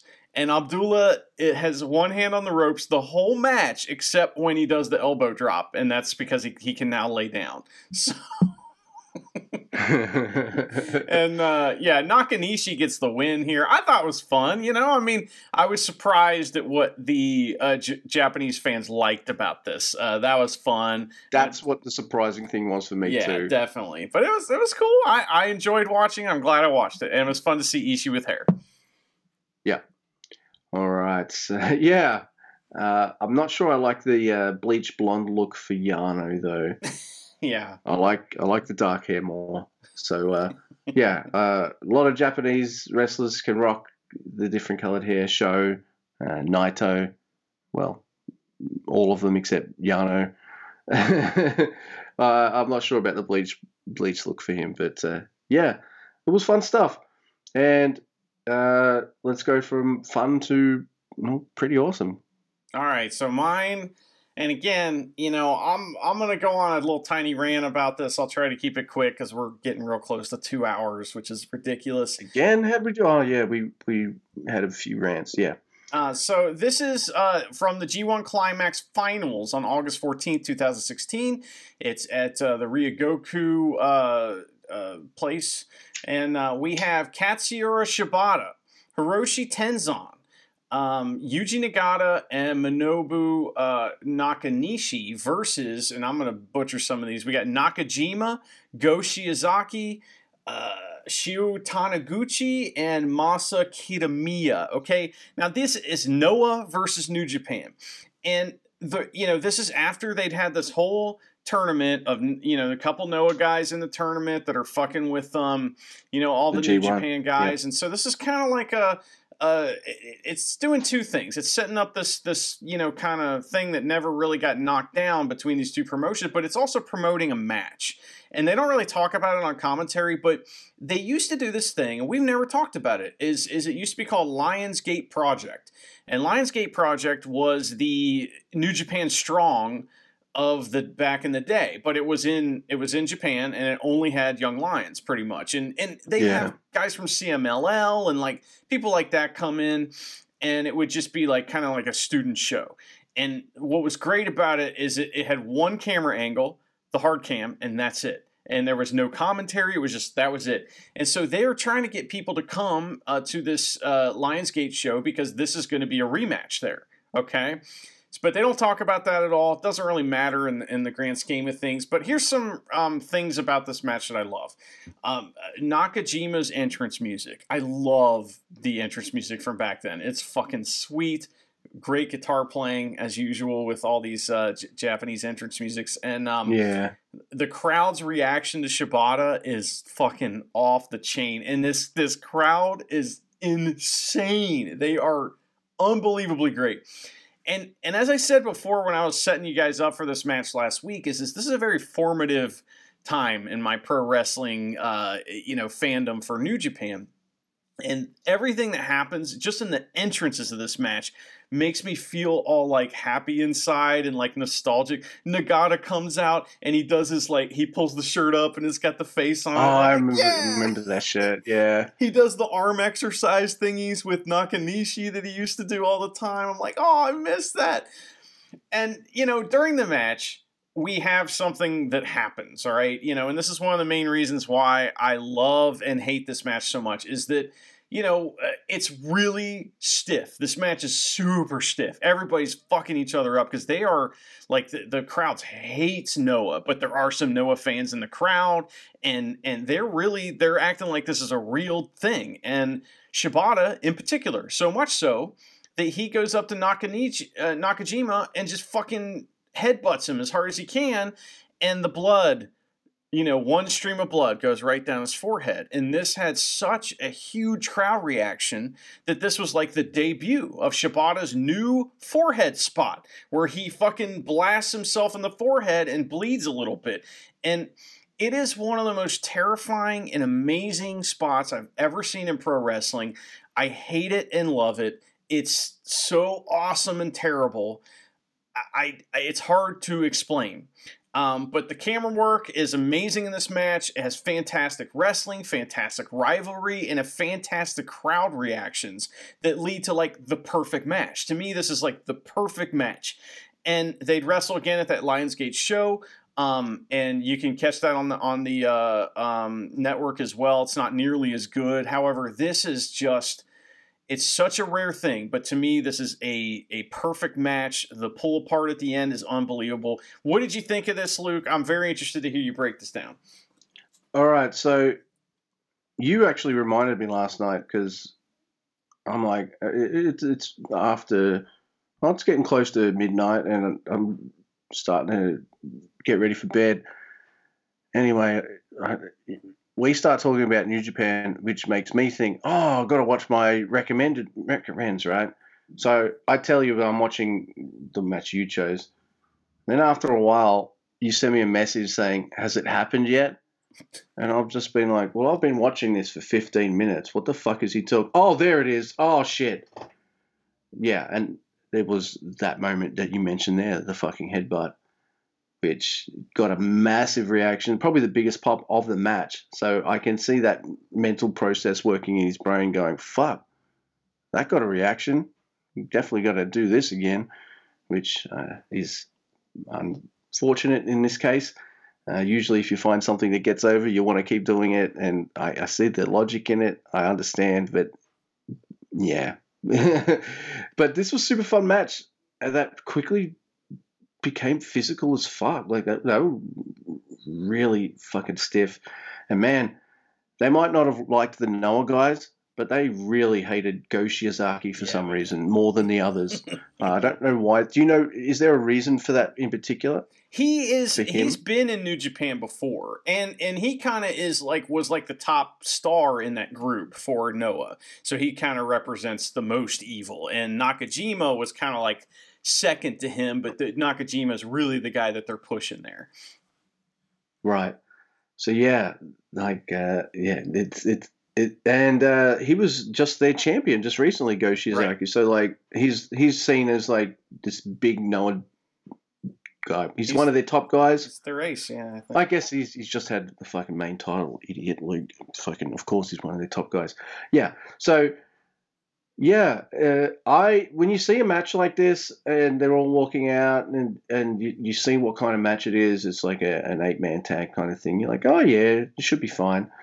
What you don't expect is that just to become this like massive beatdown. Like they all go fucking hard. It was really cool shit. Also, we both chose matches that had Nakanishi yeah, in it. They chose as a yes. yeah. Well, I thought it was top shit. Uh, it, it, has a moment that I guess if anyone who watched that live would stick with them and would be very memorable because of what would happen what the next year. Yeah. Well, you know, of course, we've already covered that in a, in a past episode where we talked about, uh, you know, uh, his last match. Um, you know, you can find us talking match. about that uh, listeners in our special episode we did with uh, Mr. Lexus Montez. Yeah, we did. We talked about it there too. That's right. Fantastic match. But man, it's such a shame that we don't have Shibata anymore in the ring. Maybe that'll change one day. But man, uh, he gave us so much. You know, just watch his matches. I, I have another one in the chamber for a future recommend, and uh, you know, not just one, but one in particular is pretty awesome. But uh, well, I'm glad that we got to talk about that one. But Luke, what is your recommendation for next week? Well, I continued a theme. That that theme was all right. Terry Funk's only got one match at New Japan. All right. What other wrestlers do I really like? Uh, Ric, Flair, Enter. Nice. Oh, look, it's a G1 Climax 1995 match from uh, August 19, August 1995 at Ryogoku. There is English commentary for it. uh, I guess they've gone back and done retro commentary. It is an A Block League match. I don't know if Ric Flair was in the whole G1 or anything like that. I don't know. I don't even know if they've uploaded this whole G1 because uh, the only match that really popped up in the search engine was Ric Flair versus Keiji Muto nice. from 1995. Wow, that'll be fucking awesome. I'm pretty sure he was in a couple uh, G1s and there's a couple uh, very famous New Japan Ric Flair matches, one of which that took place in um, Korea. Korea, North about. Korea. What's that? The North Korean right, one. Yes, we're going to talk about that one at one point. That's I, yeah. So that's some fantastic stuff. Awesome. Well, man, I love Ric Flair. We're going to be on a Flair Fest yep. next week. That's fantastic. And um, you know, we were talking about Abdullah the Butcher and uh, this week, and a guy who is, uh, you know, forever will be linked with that guy is in my match recommendation. Mine is from April 18th, 1985 at Ryogoku. Everything's at Ryogoku. It's Antonio Inoki versus Bruiser Brody. Sorry, I'm typing it out. Yeah. Anyway, you. uh, Okay, I don't know anything about. It's 1985, idiot. Bruiser Brody me. is, um, you know, uh, he is a he died, monster. He, he, I. How did he die again? He, is he the one that got murdered or whatever? Yeah, he got killed by Carlos Colon, supposedly, allegedly. Right, right. So yeah, he's he's a name I hear about a lot, but uh, I well, I haven't seen. I have not not seen that much '80s wrestling. I got into wrestling in the '90s, so I haven't seen that much from the '80s. But uh, yeah, I'll be very interested to see this. Yeah. Well, there you go, man. Well, I thought we'd we'd have a quick show, and we went over two hours. So we uh, we we always have. Uh, it could have been longer, uh, but uh, we decided to talk Star Trek uh, between each other last night and get it out of our system. So there was no fucking like, yeah. I just, uh, I was just late at night. I'm not sober. I'm thinking of Star Trek. I'm like, I'm going to send Mr. Andy some questions because uh, I, I want to know the answers. But yeah. Anyway, uh, in Goto we trust. It's my last match.